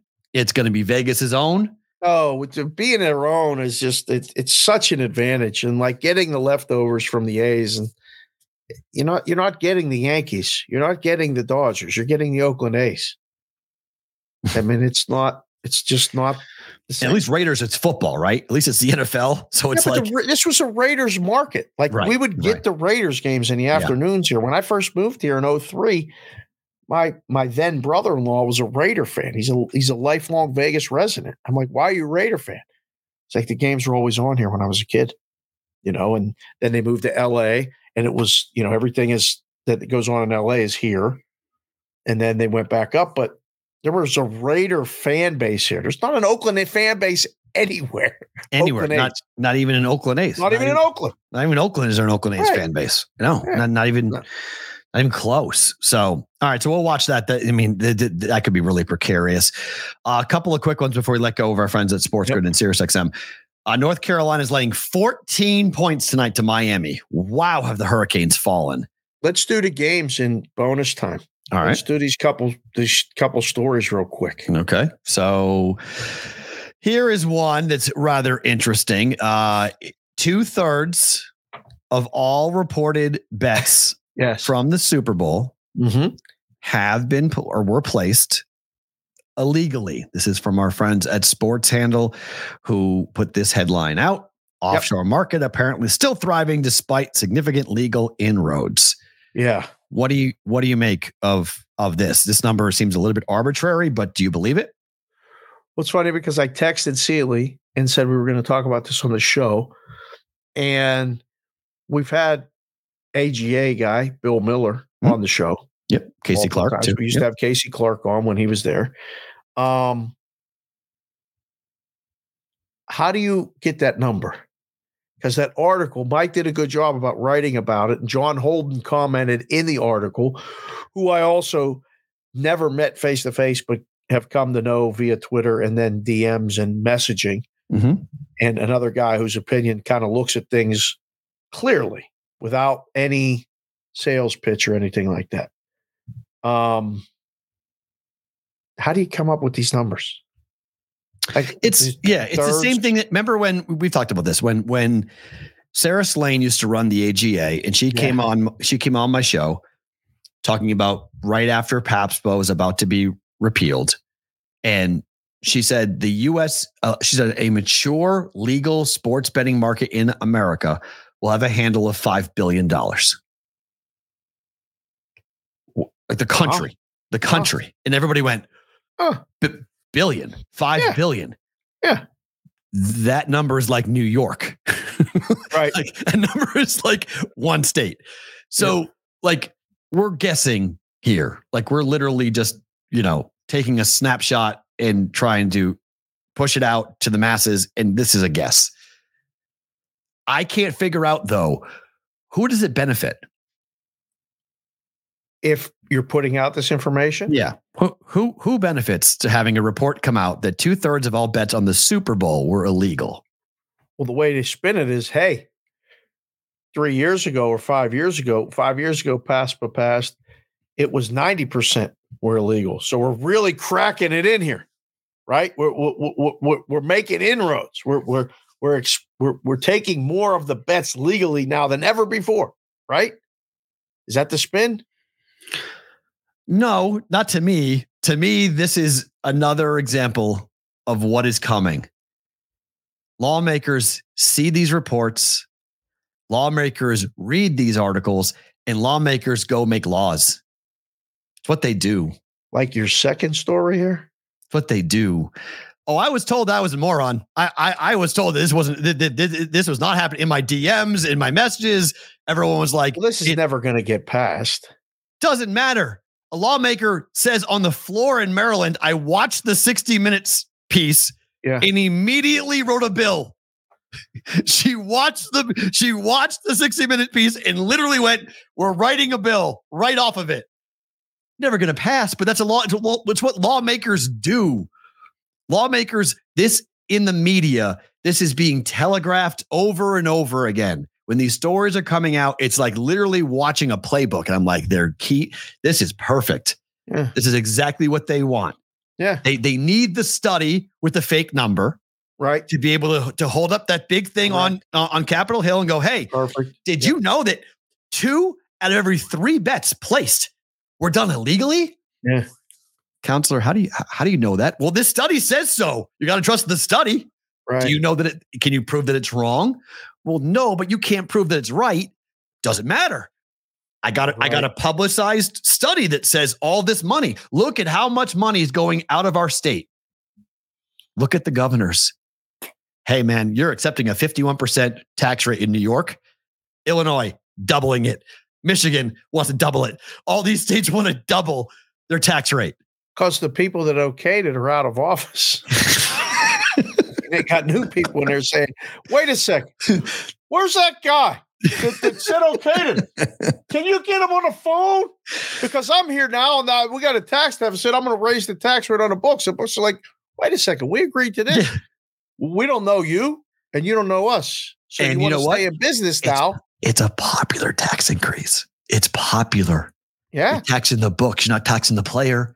correct. The player is like, yes, go, don't raise my property tax. Go get DraftKings. Absolutely. Don't don't touch me. Go get the book. That's tremendous. Yeah. 10% to 25%, 20% to that? 31%, 31% to 40%. Just keep on going and going. Doesn't impact anybody because these companies are all over the place. They're all they're hiring Tom Brady to appear inside of billboards left and right. Well, how much money? have the money? how much money do you have? Because I'm looking at my number and my number is not that pretty.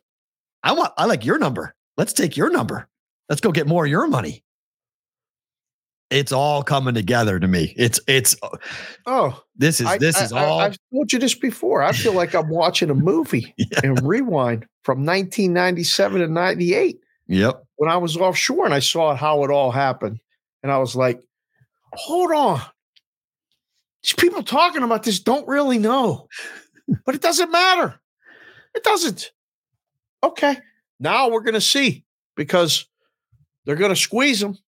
They're going to squeeze them, you know, but I sent you that tweet. We're going to talk about it tomorrow with uh with Robin said Yeah. on, on on that. We'll talk about it. Um, he's saying all the quiet parts out loud. We got to do all the parlays in all the new states until people learn that the parlays are no good, and then we got to get a new state to push the parlays again. He said it in an earnings call. They're going to North Carolina. I'd say we, we, we'll talk about North Carolina and their game tonight, but North Carolina is the next state. Yep. Next man up. New gamblers who come in don't know any better. Go right at them. I I think they underestimate it. They have Un- to give away a lot of money to get the people in their ecosystem. as they call it. More on this topic tomorrow. If you guys are live with us on Twitter or on YouTube, don't move. We're not going anywhere. But if you're on SiriusXM, if you're with us on Sports Grid, thank you for watching. Back tomorrow, same place, same time. For everyone else, you're live. You get bonus time.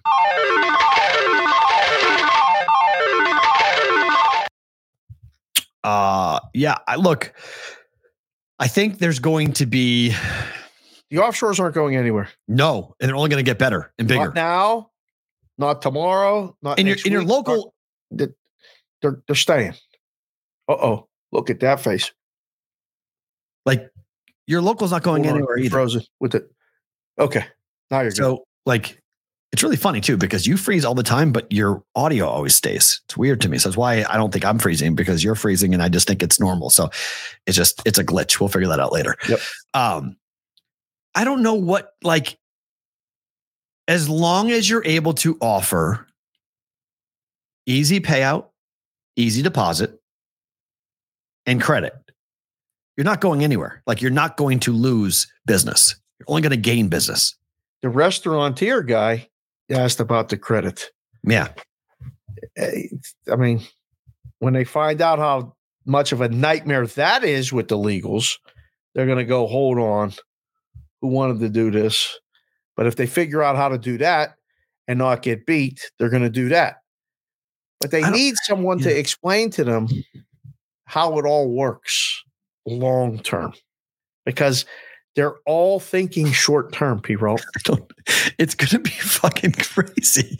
Like I just I'm just sitting here laughing, going like the Jason Robins quote from today, and I know we don't have it because I, I haven't figured out how we use it. I don't want to attack DraftKings and make them look really horrible because it we can spin it that way. And I'm not trying to go to war with DraftKings by any means, but like we like in order for the sports books to really advance and get the dollars that they want in the first couple of months of them going legal in a state, they need an uneducated public to lose and play the games that they want them to play, meaning the pre populated same game parlays or the pre populated parlays, all the things that appear on the top of the app, right? The easy Yeah. the ga- gamification of sports betting Yes. is, what, is what this is. Yes. So they need these things to happen.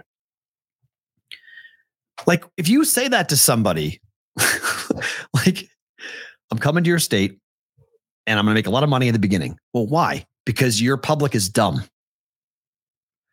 Like like that's that's a tough like that's what he said. And i know he's not trying to say it that way but that's what he said. And that's why people in the gaming world and the sports betting world saw the quote and went like you just said the real quiet part out loud. Like should you be saying that out loud? Because if somebody who actually knows what they're talking about raises their hand and says hey by the way do you know what the head of a major sports book thinks of you guys?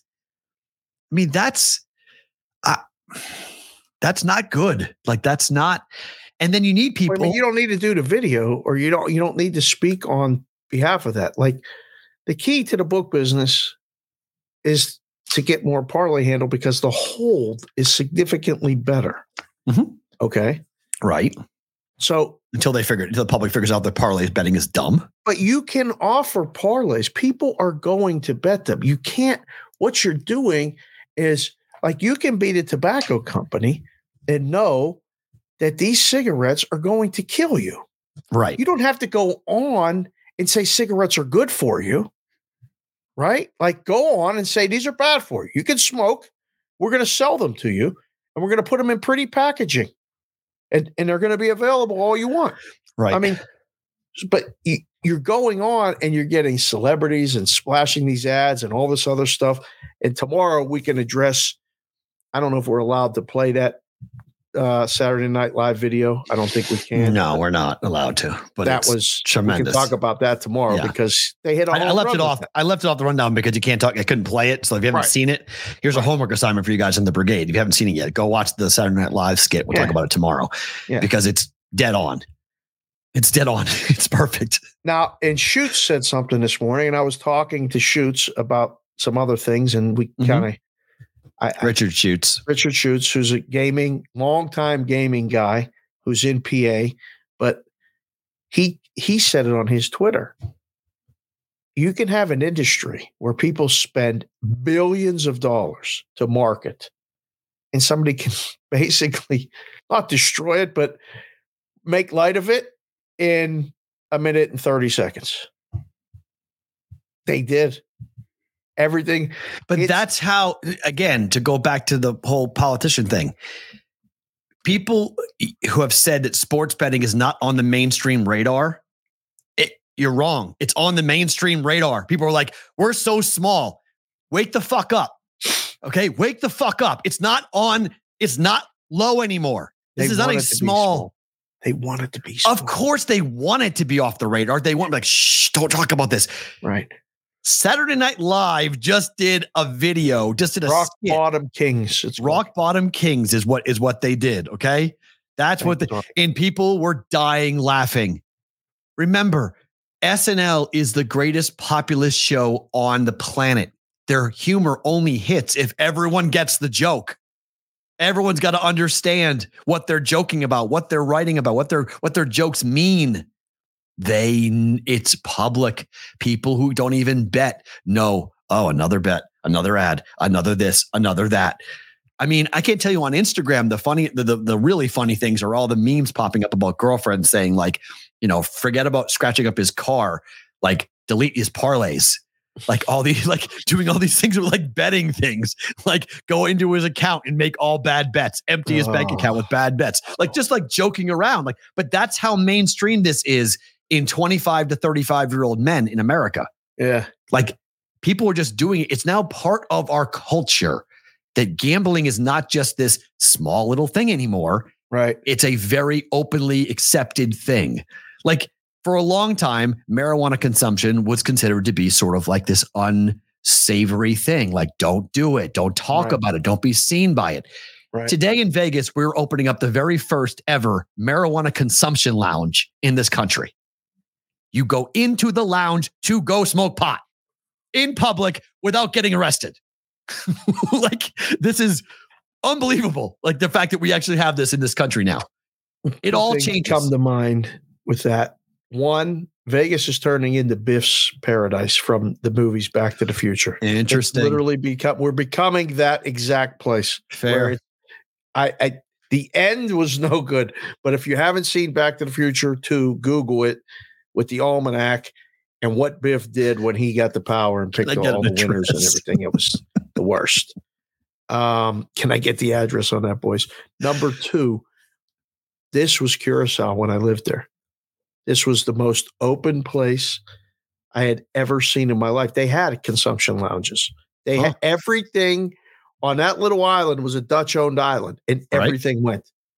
You could go up to the ranch, and you weren't there to go see farm animals, if you know what I mean. You were there to go perform Oh, we have ranches here. title shots. Yeah, we, we, we have ranches here. So there was a ranch, and there was another place downtown. You could go and sit and pick it up outside and go sit and smoke it. You smoked it everywhere you wanted on the beach, this or that. Drinking that they were teaching the kids at young family dinners to drink wine at 12. You want to sit with us and drink wine? You'll drink wine. Me. And started, you know, it was it was the most open place. We're becoming that. But it's our job not just me and you it's just it's adults in the room have to say enough is enough because they'll keep pushing they don't give a shit about what's fair give them hypothetical odds let people decide Right. they don't it's not their job their job is to extract as much money from people as they can and make it a pleasurable experience that's it Yep. they don't give two shits about the rest of it they don't care whether it's fair they don't care about the odds i mean minus 158 and plus 125 is becoming normal they're going to make mirrors. it worse The juice went So- to smoke and mirrors. That's what it's called. It's called, Oh. smoke, it's called smoke and mirrors. oh the juice was here that's right Yeah, over the weekend. They opened over the weekend. Yeah. Today was today's their official. That was a soft opening. I guess today's their official legal opening for it. And yeah, I mean, it, I, look, I'm I'm the wrong person to, to ask because I think we should legalize everything. like I just I think everything should be legal. So people were like heroin. I'm like, yep. Cocaine, yep. Like prostitution, yep. I think everything should be legal. I think everything should be legal and everything should be taxed. And vices should fund a lot of things in this country that we look to fund. You know, we take property taxes and we take sales tax and we take all these different taxes. Like I think our vices should be the ones that fund most of it and try to keep it out of the black market. Vegas is now slowly the petri dish of trying this stuff out because the marijuana tax here is really high. It's keeping the black market alive in a lot of ways because of that reason. See the guys who got who got busted flying back to Spain over the weekend out of the out of the Vegas airport. They really think that they were going to get away with Seventy three pounds. I mean, the bag limit is 50. Like, I mean, we, we weigh our bags when we go somewhere here Right. with the kids because I'm worried about them having too much stuff and them having to open a bag because the way it's packed, I might Right. be embarrassed. The It's guy had all the weed in there. Seventy three pounds of weed flying back to France or was- Spain or France, what one of the two. think was going to happen? uh, you're going to go back because our weed's really good. So you wanted to go back and start a business. And what's amazing is that the guys who were probably from Spain or from that they thought it's it's legal in it's legal in Nevada, so we should be able to fly. It's like, hey, idiot. An airport is federal land. An airport is not actually, it's not legal in America. It's legal in Nevada. When you step onto an airport, you're on federal land. You can't have 73 pounds of marijuana with you. Rainmaker Lou said, How fucking high were they? high. They were high. Absolutely. They were completely and totally high. And and that's you know, but I, I I just I've always believed in that. And like I understand, I've always said let adults do adult things. And sports betting is look, there's a lot of kids who are eh, you know 25, 26 year old kids that all they talk about right now with their friends is gambling. And I saw this line from a woman who was a who was I think she goes by RX Gambler on Instagram and Twitter. Yeah. She's a pro poker player, and she's like, I think we are grossly underestimating the level of addicted gambling we're going to see for guys in their twenties. And my response to that is, you know, no one was coming out and saying this stuff when credit card companies were giving me five thousand dollar limits with no income while I was in college. Same exact fucking thing. Like, so why are we so we're so worried about college kids right now betting too much or betting beyond their means? But no one was there to protect.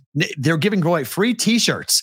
Here you go, free T-shirt. I got five credit cards handed to me like my first year. I was like, this is free money. Like this is great.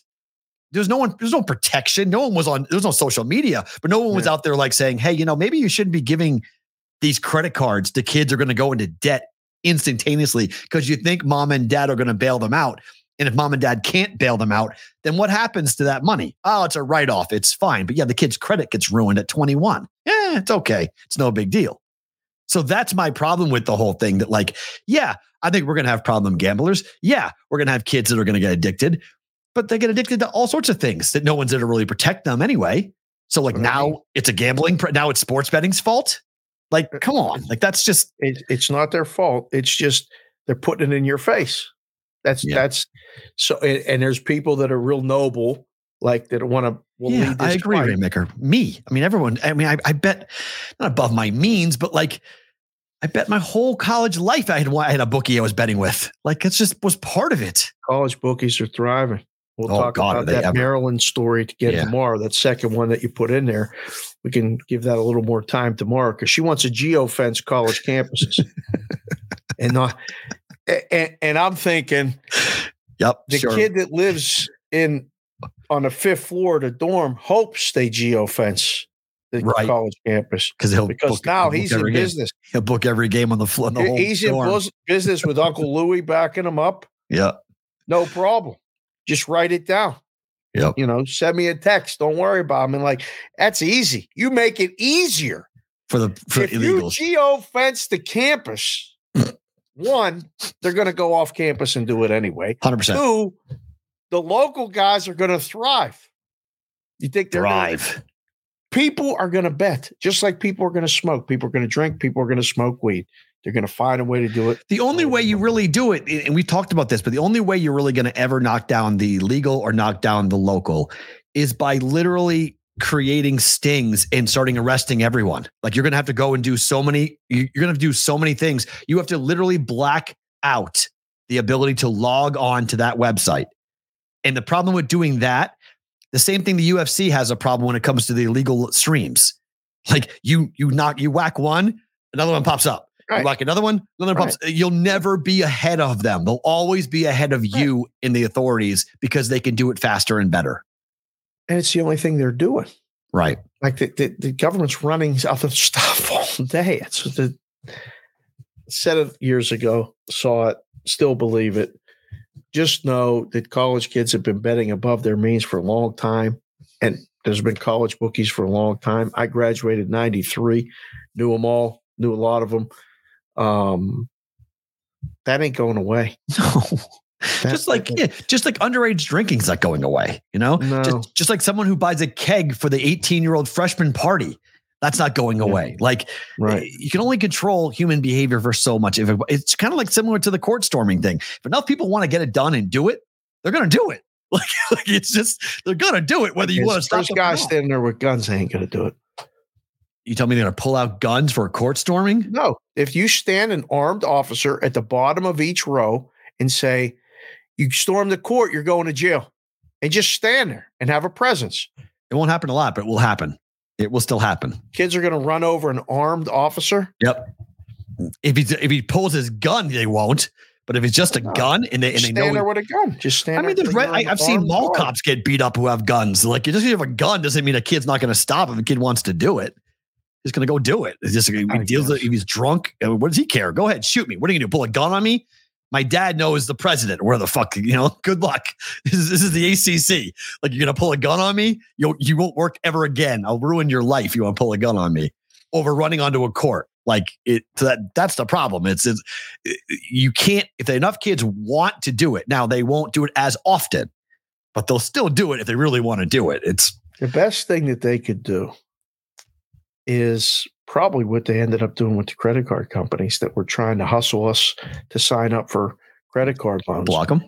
Well, one, I mean, they keep they keep them off campus, but two, they get involved with them because after, do you remember? I remember this now that you said it. It was a Penn State Mastercard.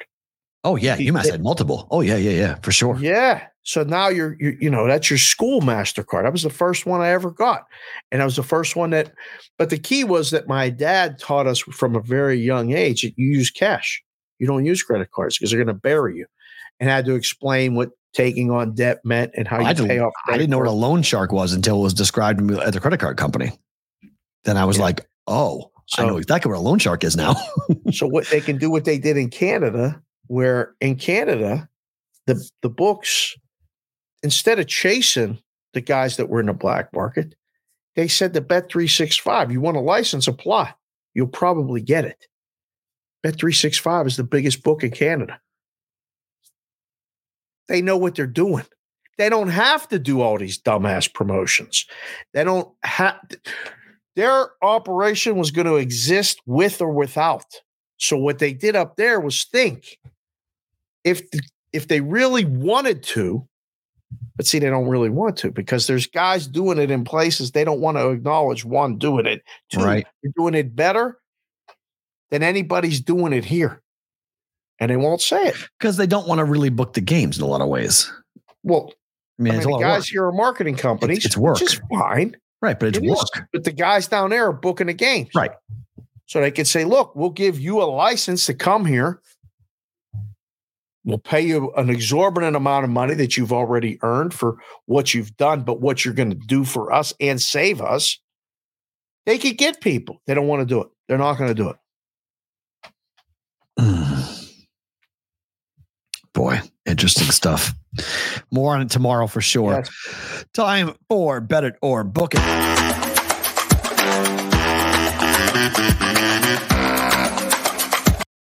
All right, we start with North Carolina and their game against Miami. I want no part of the 14 point number. It's way too much. I like the over 154 and a half on this game, although both North Carolina and Miami both have been generally speaking, they've been under teams this year, but the last three home games for Carolina have gone over. They're scoring a lot at home. In Miami, I don't think we'll stop them, but I'm not laying 14 points. Team total for UNC is 85 and a half. It's a little high, but I don't mind that either. If you don't want the game to go over, Carolina team total over 85 and a half also is a is a decent play. Better to book it over 154 and a half. I like. I, I say book this. Okay. Is Miami going to be able to score? Yeah, I think they'll score 70. Okay. I mean, 85 70 is what the books are telling you in terms of the, the final Right. score. So Right. that's that's the projection with a team total of 85 and a half. So as long as Miami scores 70, which I think they can, it goes over. Uh, if you had to pick a side in this, what would you pick? Carolina. Yeah, it's Miami's so bad. They're done. There's nothing left to play for. They, they've packed it in. It. They, they- yeah. I mean, they just this game could look like the Kentucky game for Alabama. This Right. this would just be an absolute. Yes. Which again, if you play the over. I mean, it's again. I just yeah, need North seven. Carolina, I think, got to put up 90 plus. They could, to get this over. but they could. They. I mean, there's, there's a bunch of very different ways well we get to the over. All right, I'll say book it because I don't. I think Miami scores 60. So 95 60, we get there. 95. It's possible. Uh, And again, if you don't feel comfortable with Miami helping, you could bet team total North Carolina over 85 and a half. Oh, I like that. So that's that's the number for, o- for Okay. over for that. So I don't mind I don't mind that play either. But the team totals aren't available overnight, so I don't have a choice. I can't bet that. Oh, fair. Okay. Yeah, they So put them up in the morning. We that's why. That's why. If I would, I would love to be able to bet college basketball team totals over overnight, but I can't. I can only bet during the morning. So this number is now 156 and a half. So it's up two points. So there's at least steam on the over. What they the manipulation they would play with those games with the team totals if they put them up the night before. just, uh, I was thinking like we should propose to a book that we can help them, but it's opening up a whole can of worms. I don't know if we want to do that. Baylor off the loss to Houston at home is on the road at TCU. Number opened at three. It's down to two and a half. You like this? Baylor's lost two games in a row, and they have got to win this game. They lost TCU at home in triple overtime. Revenge spot for Baylor. Oh, Oh, I mean, Baylor, I think gets the any money line. Baylor is live. right. Winning on the road, though, we keep talking about yeah, how you hard it is. you got the open, Covey. I didn't get the open. Open at three. You're right. right. I got I got two and a half. Yeah. Oy. All right, I'll say bet it. I don't, I don't, I'm not in love with this. Mhm. This is hard. This And is not going to be easy. This is going to be odds of the city. I think it comes down to the end, but I think we could get there. Baylor could have won the game outright against Houston, lost two games in a row. It's kind of funny. They lost two games in a row played TCU, triple overtime loss. Lost two games in a row playing TCU, maybe an overtime win for Baylor coming tonight up against TCU. I like the revenge spot. Uh, and then finally, Dallas over six tonight in the NHL. Little juicy minus 122, but I like Dallas to score here tonight. I like this one. I say bet this one. Hockey's, I mean, the Bruins tonight, five and a half for the Bruins Yeah. On the road against Seattle. Lost four to one in Boston to Seattle. That game just, I couldn't, I couldn't do Boston this. minus But- 140. This is Addison's trend. I'm going to give him, cre- What's give that? him credit. Second period, Dallas over 16 game streak, Oh. Wow. 16 consecutive games. No matter what happens in the first period. No matter what happens in the first period. Wow. Yeah, that's his, one of his favorite plays. Okay. Thank been you, Addison. We'll they've be been watching that one tonight. Yeah, they've been crushing it. So he's got, and I think, I think Chris Otto's got a, he got a parlay with it too. A bunch of second period overs um, that he's got going on for tonight. Hmm. Uh, super chat questions. We got two of them. Days daily picks. I was wrong about the bug in the locker rooms. Manning was paranoid about it. That's true. Never proven. Never happened as well. You have a great week too, Dave. Appreciate it. Thank you, Uh, Dave. Addison, thank you. Never liked big parlays, but I had feelings. I put one unit on Caesars, 100% boost. Got Bedard having a point, to Brindicate goal, Kane goal, 22 to 1. wow. Saving for some merch from the BVB merch. Here's my down payment. Thank you, bud. Appreciate you, man. How about Love that? when that happens. 22 That's to when 1. you're supposed to take shots with those boosts. Hell yeah. So there, there's a perfect example. Caesars gave him a boost, ten dollars. Now he's got two hundred and twenty dollars. If it was a twenty-two to one, just again, it could have been for a hundred to win twenty-two hundred, whatever it was. Just, just keep it. Ten wins two twenty. Now they got two twenty in action that they put ten dollars into the ecosystem with the you know snapping their fingers like the credit card companies give you money. So that's good that Addison has it in there now. Just make sure you don't spend it all. Make sure you're allowed to get it. You were talking about books, you know, being successful because you want an easy uh, ease of use, easy to get paid. Right. These local books, they're these legal books are making it hard to get money. It ain't even easy to get money now. It's all coming around. Favorite thing about today is what? I'll be quick. Shows flew by. I can't believe we just did two hours. I thought we would do an hour 38 and get out. Um, first thing I saw this morning was a Liverpool video of them singing Bob Marley, Three Little Birds. Don't worry, be happy. Oh my God, don't worry about a thing. Because every little thing is going to be all right. Like they started singing it as a mob. And now it's happened in other, apparently, other soccer clubs have done it. I never saw it, but I did see the other tweets. It was fantastic. It put me in such a good mood. Sports are fucking awesome. It started yesterday with the Penguins and the Flyers. The Rangers and Rempe fought again. This kid has to fight every game. The, the, the toughest guy on every team wants to challenge him. Two minutes in, he had to fight a guy who was six inches shorter and got his ass kicked yesterday. He took five punches to the face. Rangers ended up losing. That one cost me. I got every other game right in hockey yesterday. And then it closed with Patrick Kane Mm. and the celebration and the goal call. I don't know what you do if you don't watch sports, man. I really don't. I fucking love it. And it didn't even have to have a bet on it. Betting on it is supposed to be another means to it. Mhm. Booking it and all that other stuff is a business. It is a business. But man, fucking sports are awesome. That's it. Agreed. Um, I have two quick ones. Uh, the first is I want to say thank you to Peter King. Peter King announced today he is stepping away. He will no longer be covering the NFL. When it comes to gold standards, and the first ever NFL insider that I ever read was in Sports Illustrated when Peter King would write, and you knew when Peter King wrote something, it was factual, it was to the point, and you believed it we're missing a lot of those quote insiders these days with how they report things and are they being told by agents to report things and whatnot. Yep. So losing him in the space, I think, sucks. At 66 years of age, though, he's been covering, he's been to 40 consecutive Super Bowls. Wow. 40 consecutive Super Bowls. Started covering the NFL as, as a 27 year old, and now he's 66 years old. So Damn, so. congratulations to Peter King on a hell of a run. Yeah, the GOAT, the king of NFL football media for sure, stepping away, which is only a loss to us who still will be in the space because he was an awesome read and an awesome guy to follow and cover over this past couple of years, or last you know, four decades. Uh, and then secondly, I don't know if my kid's going to play basketball or not, but I had a really cool moment with my kid last night who wanted to go shoot baskets for the first time ever. I wasn't sure if I would ever actually get that moment with. I don't have a son. I only have a daughter, and she's showing a level of interest in basketball that has me thinking that she might play the game or at least attempt to play the game. But just watching her shoot baskets for the first time, I was like, damn, this is crazy. At nine years old, I honest to God never thought I'd ever have that moment of sitting there on a basketball court under the lights watching my kids shoot baskets. It's Yep. pretty damn cool. So we're going back tonight. So my favorite thing about today is that we're going back after she has a skate. She does figure skating.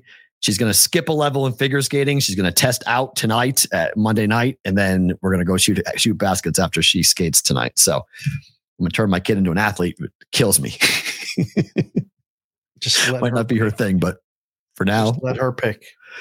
Oh no, she's picking. I mean, figure skating and, and basketball are both her thing, and she may. I mean, Kendall playing volleyball. That's also she's she's all, she's talked about that too. So there may be. Shooting hoops with the kids is. I used to just go shoot hoops by myself with a boombox. Oh, it's my favorite thing in the fucking world. My God, it's the best. I I, do her it now. I go I- to the yeah. park. You know, because we have baskets around the corner from our house, and I, I said, I- I said, if you know, if you really like this, Madeline, you could just take the basket later when you're like 12 and just come up here and you just shoot. You just shoot, shoot by yourself. Come up and bring music and put your, ear, earpods on and just. That's all I would do. I would go and I would do basketball workouts. I would just Yeah, go and just. I'd run suicides and I would just do different Same. drills and like just did it on my own. It was for fun. It was because I loved the game and I dribbled. That's why I could dribble so well. And like Same. I can I can spin a basketball on all five of my fingers and all five of my knuckles. Yep. And I showed her for the first time. I showed it to her last night. And she's like, "What the fuck are you doing?" She's Right. like, "She's like, what the hell are you doing?" Right. And I'm like, "Spinning a basketball." She's like, "How the hell did you learn how to do that?" I was like, Yeah. "You know, a lot of things happen. A lot of lot of time by myself. yeah, Just working on working on it. I can do the spinning. I can bounce it off my knee and catch it back. I showed her all the tricks, and she was like thinking she was watching the Harlem Globetrotters. It was pretty fun last night. So Harlem Later tonight. Globetrotters are here, by the way, tonight. Dollar Loan Center. They're tonight. Dollar Loan Center. How about that? You going? Yeah. Oh, look at you. You never miss them. That's your fave. The best. Good stuff. Guys, back tomorrow. Thank you for being here. We love you all. Tuesday, BVB. Hope to see you all in the chat. Matt, Dave, back tomorrow.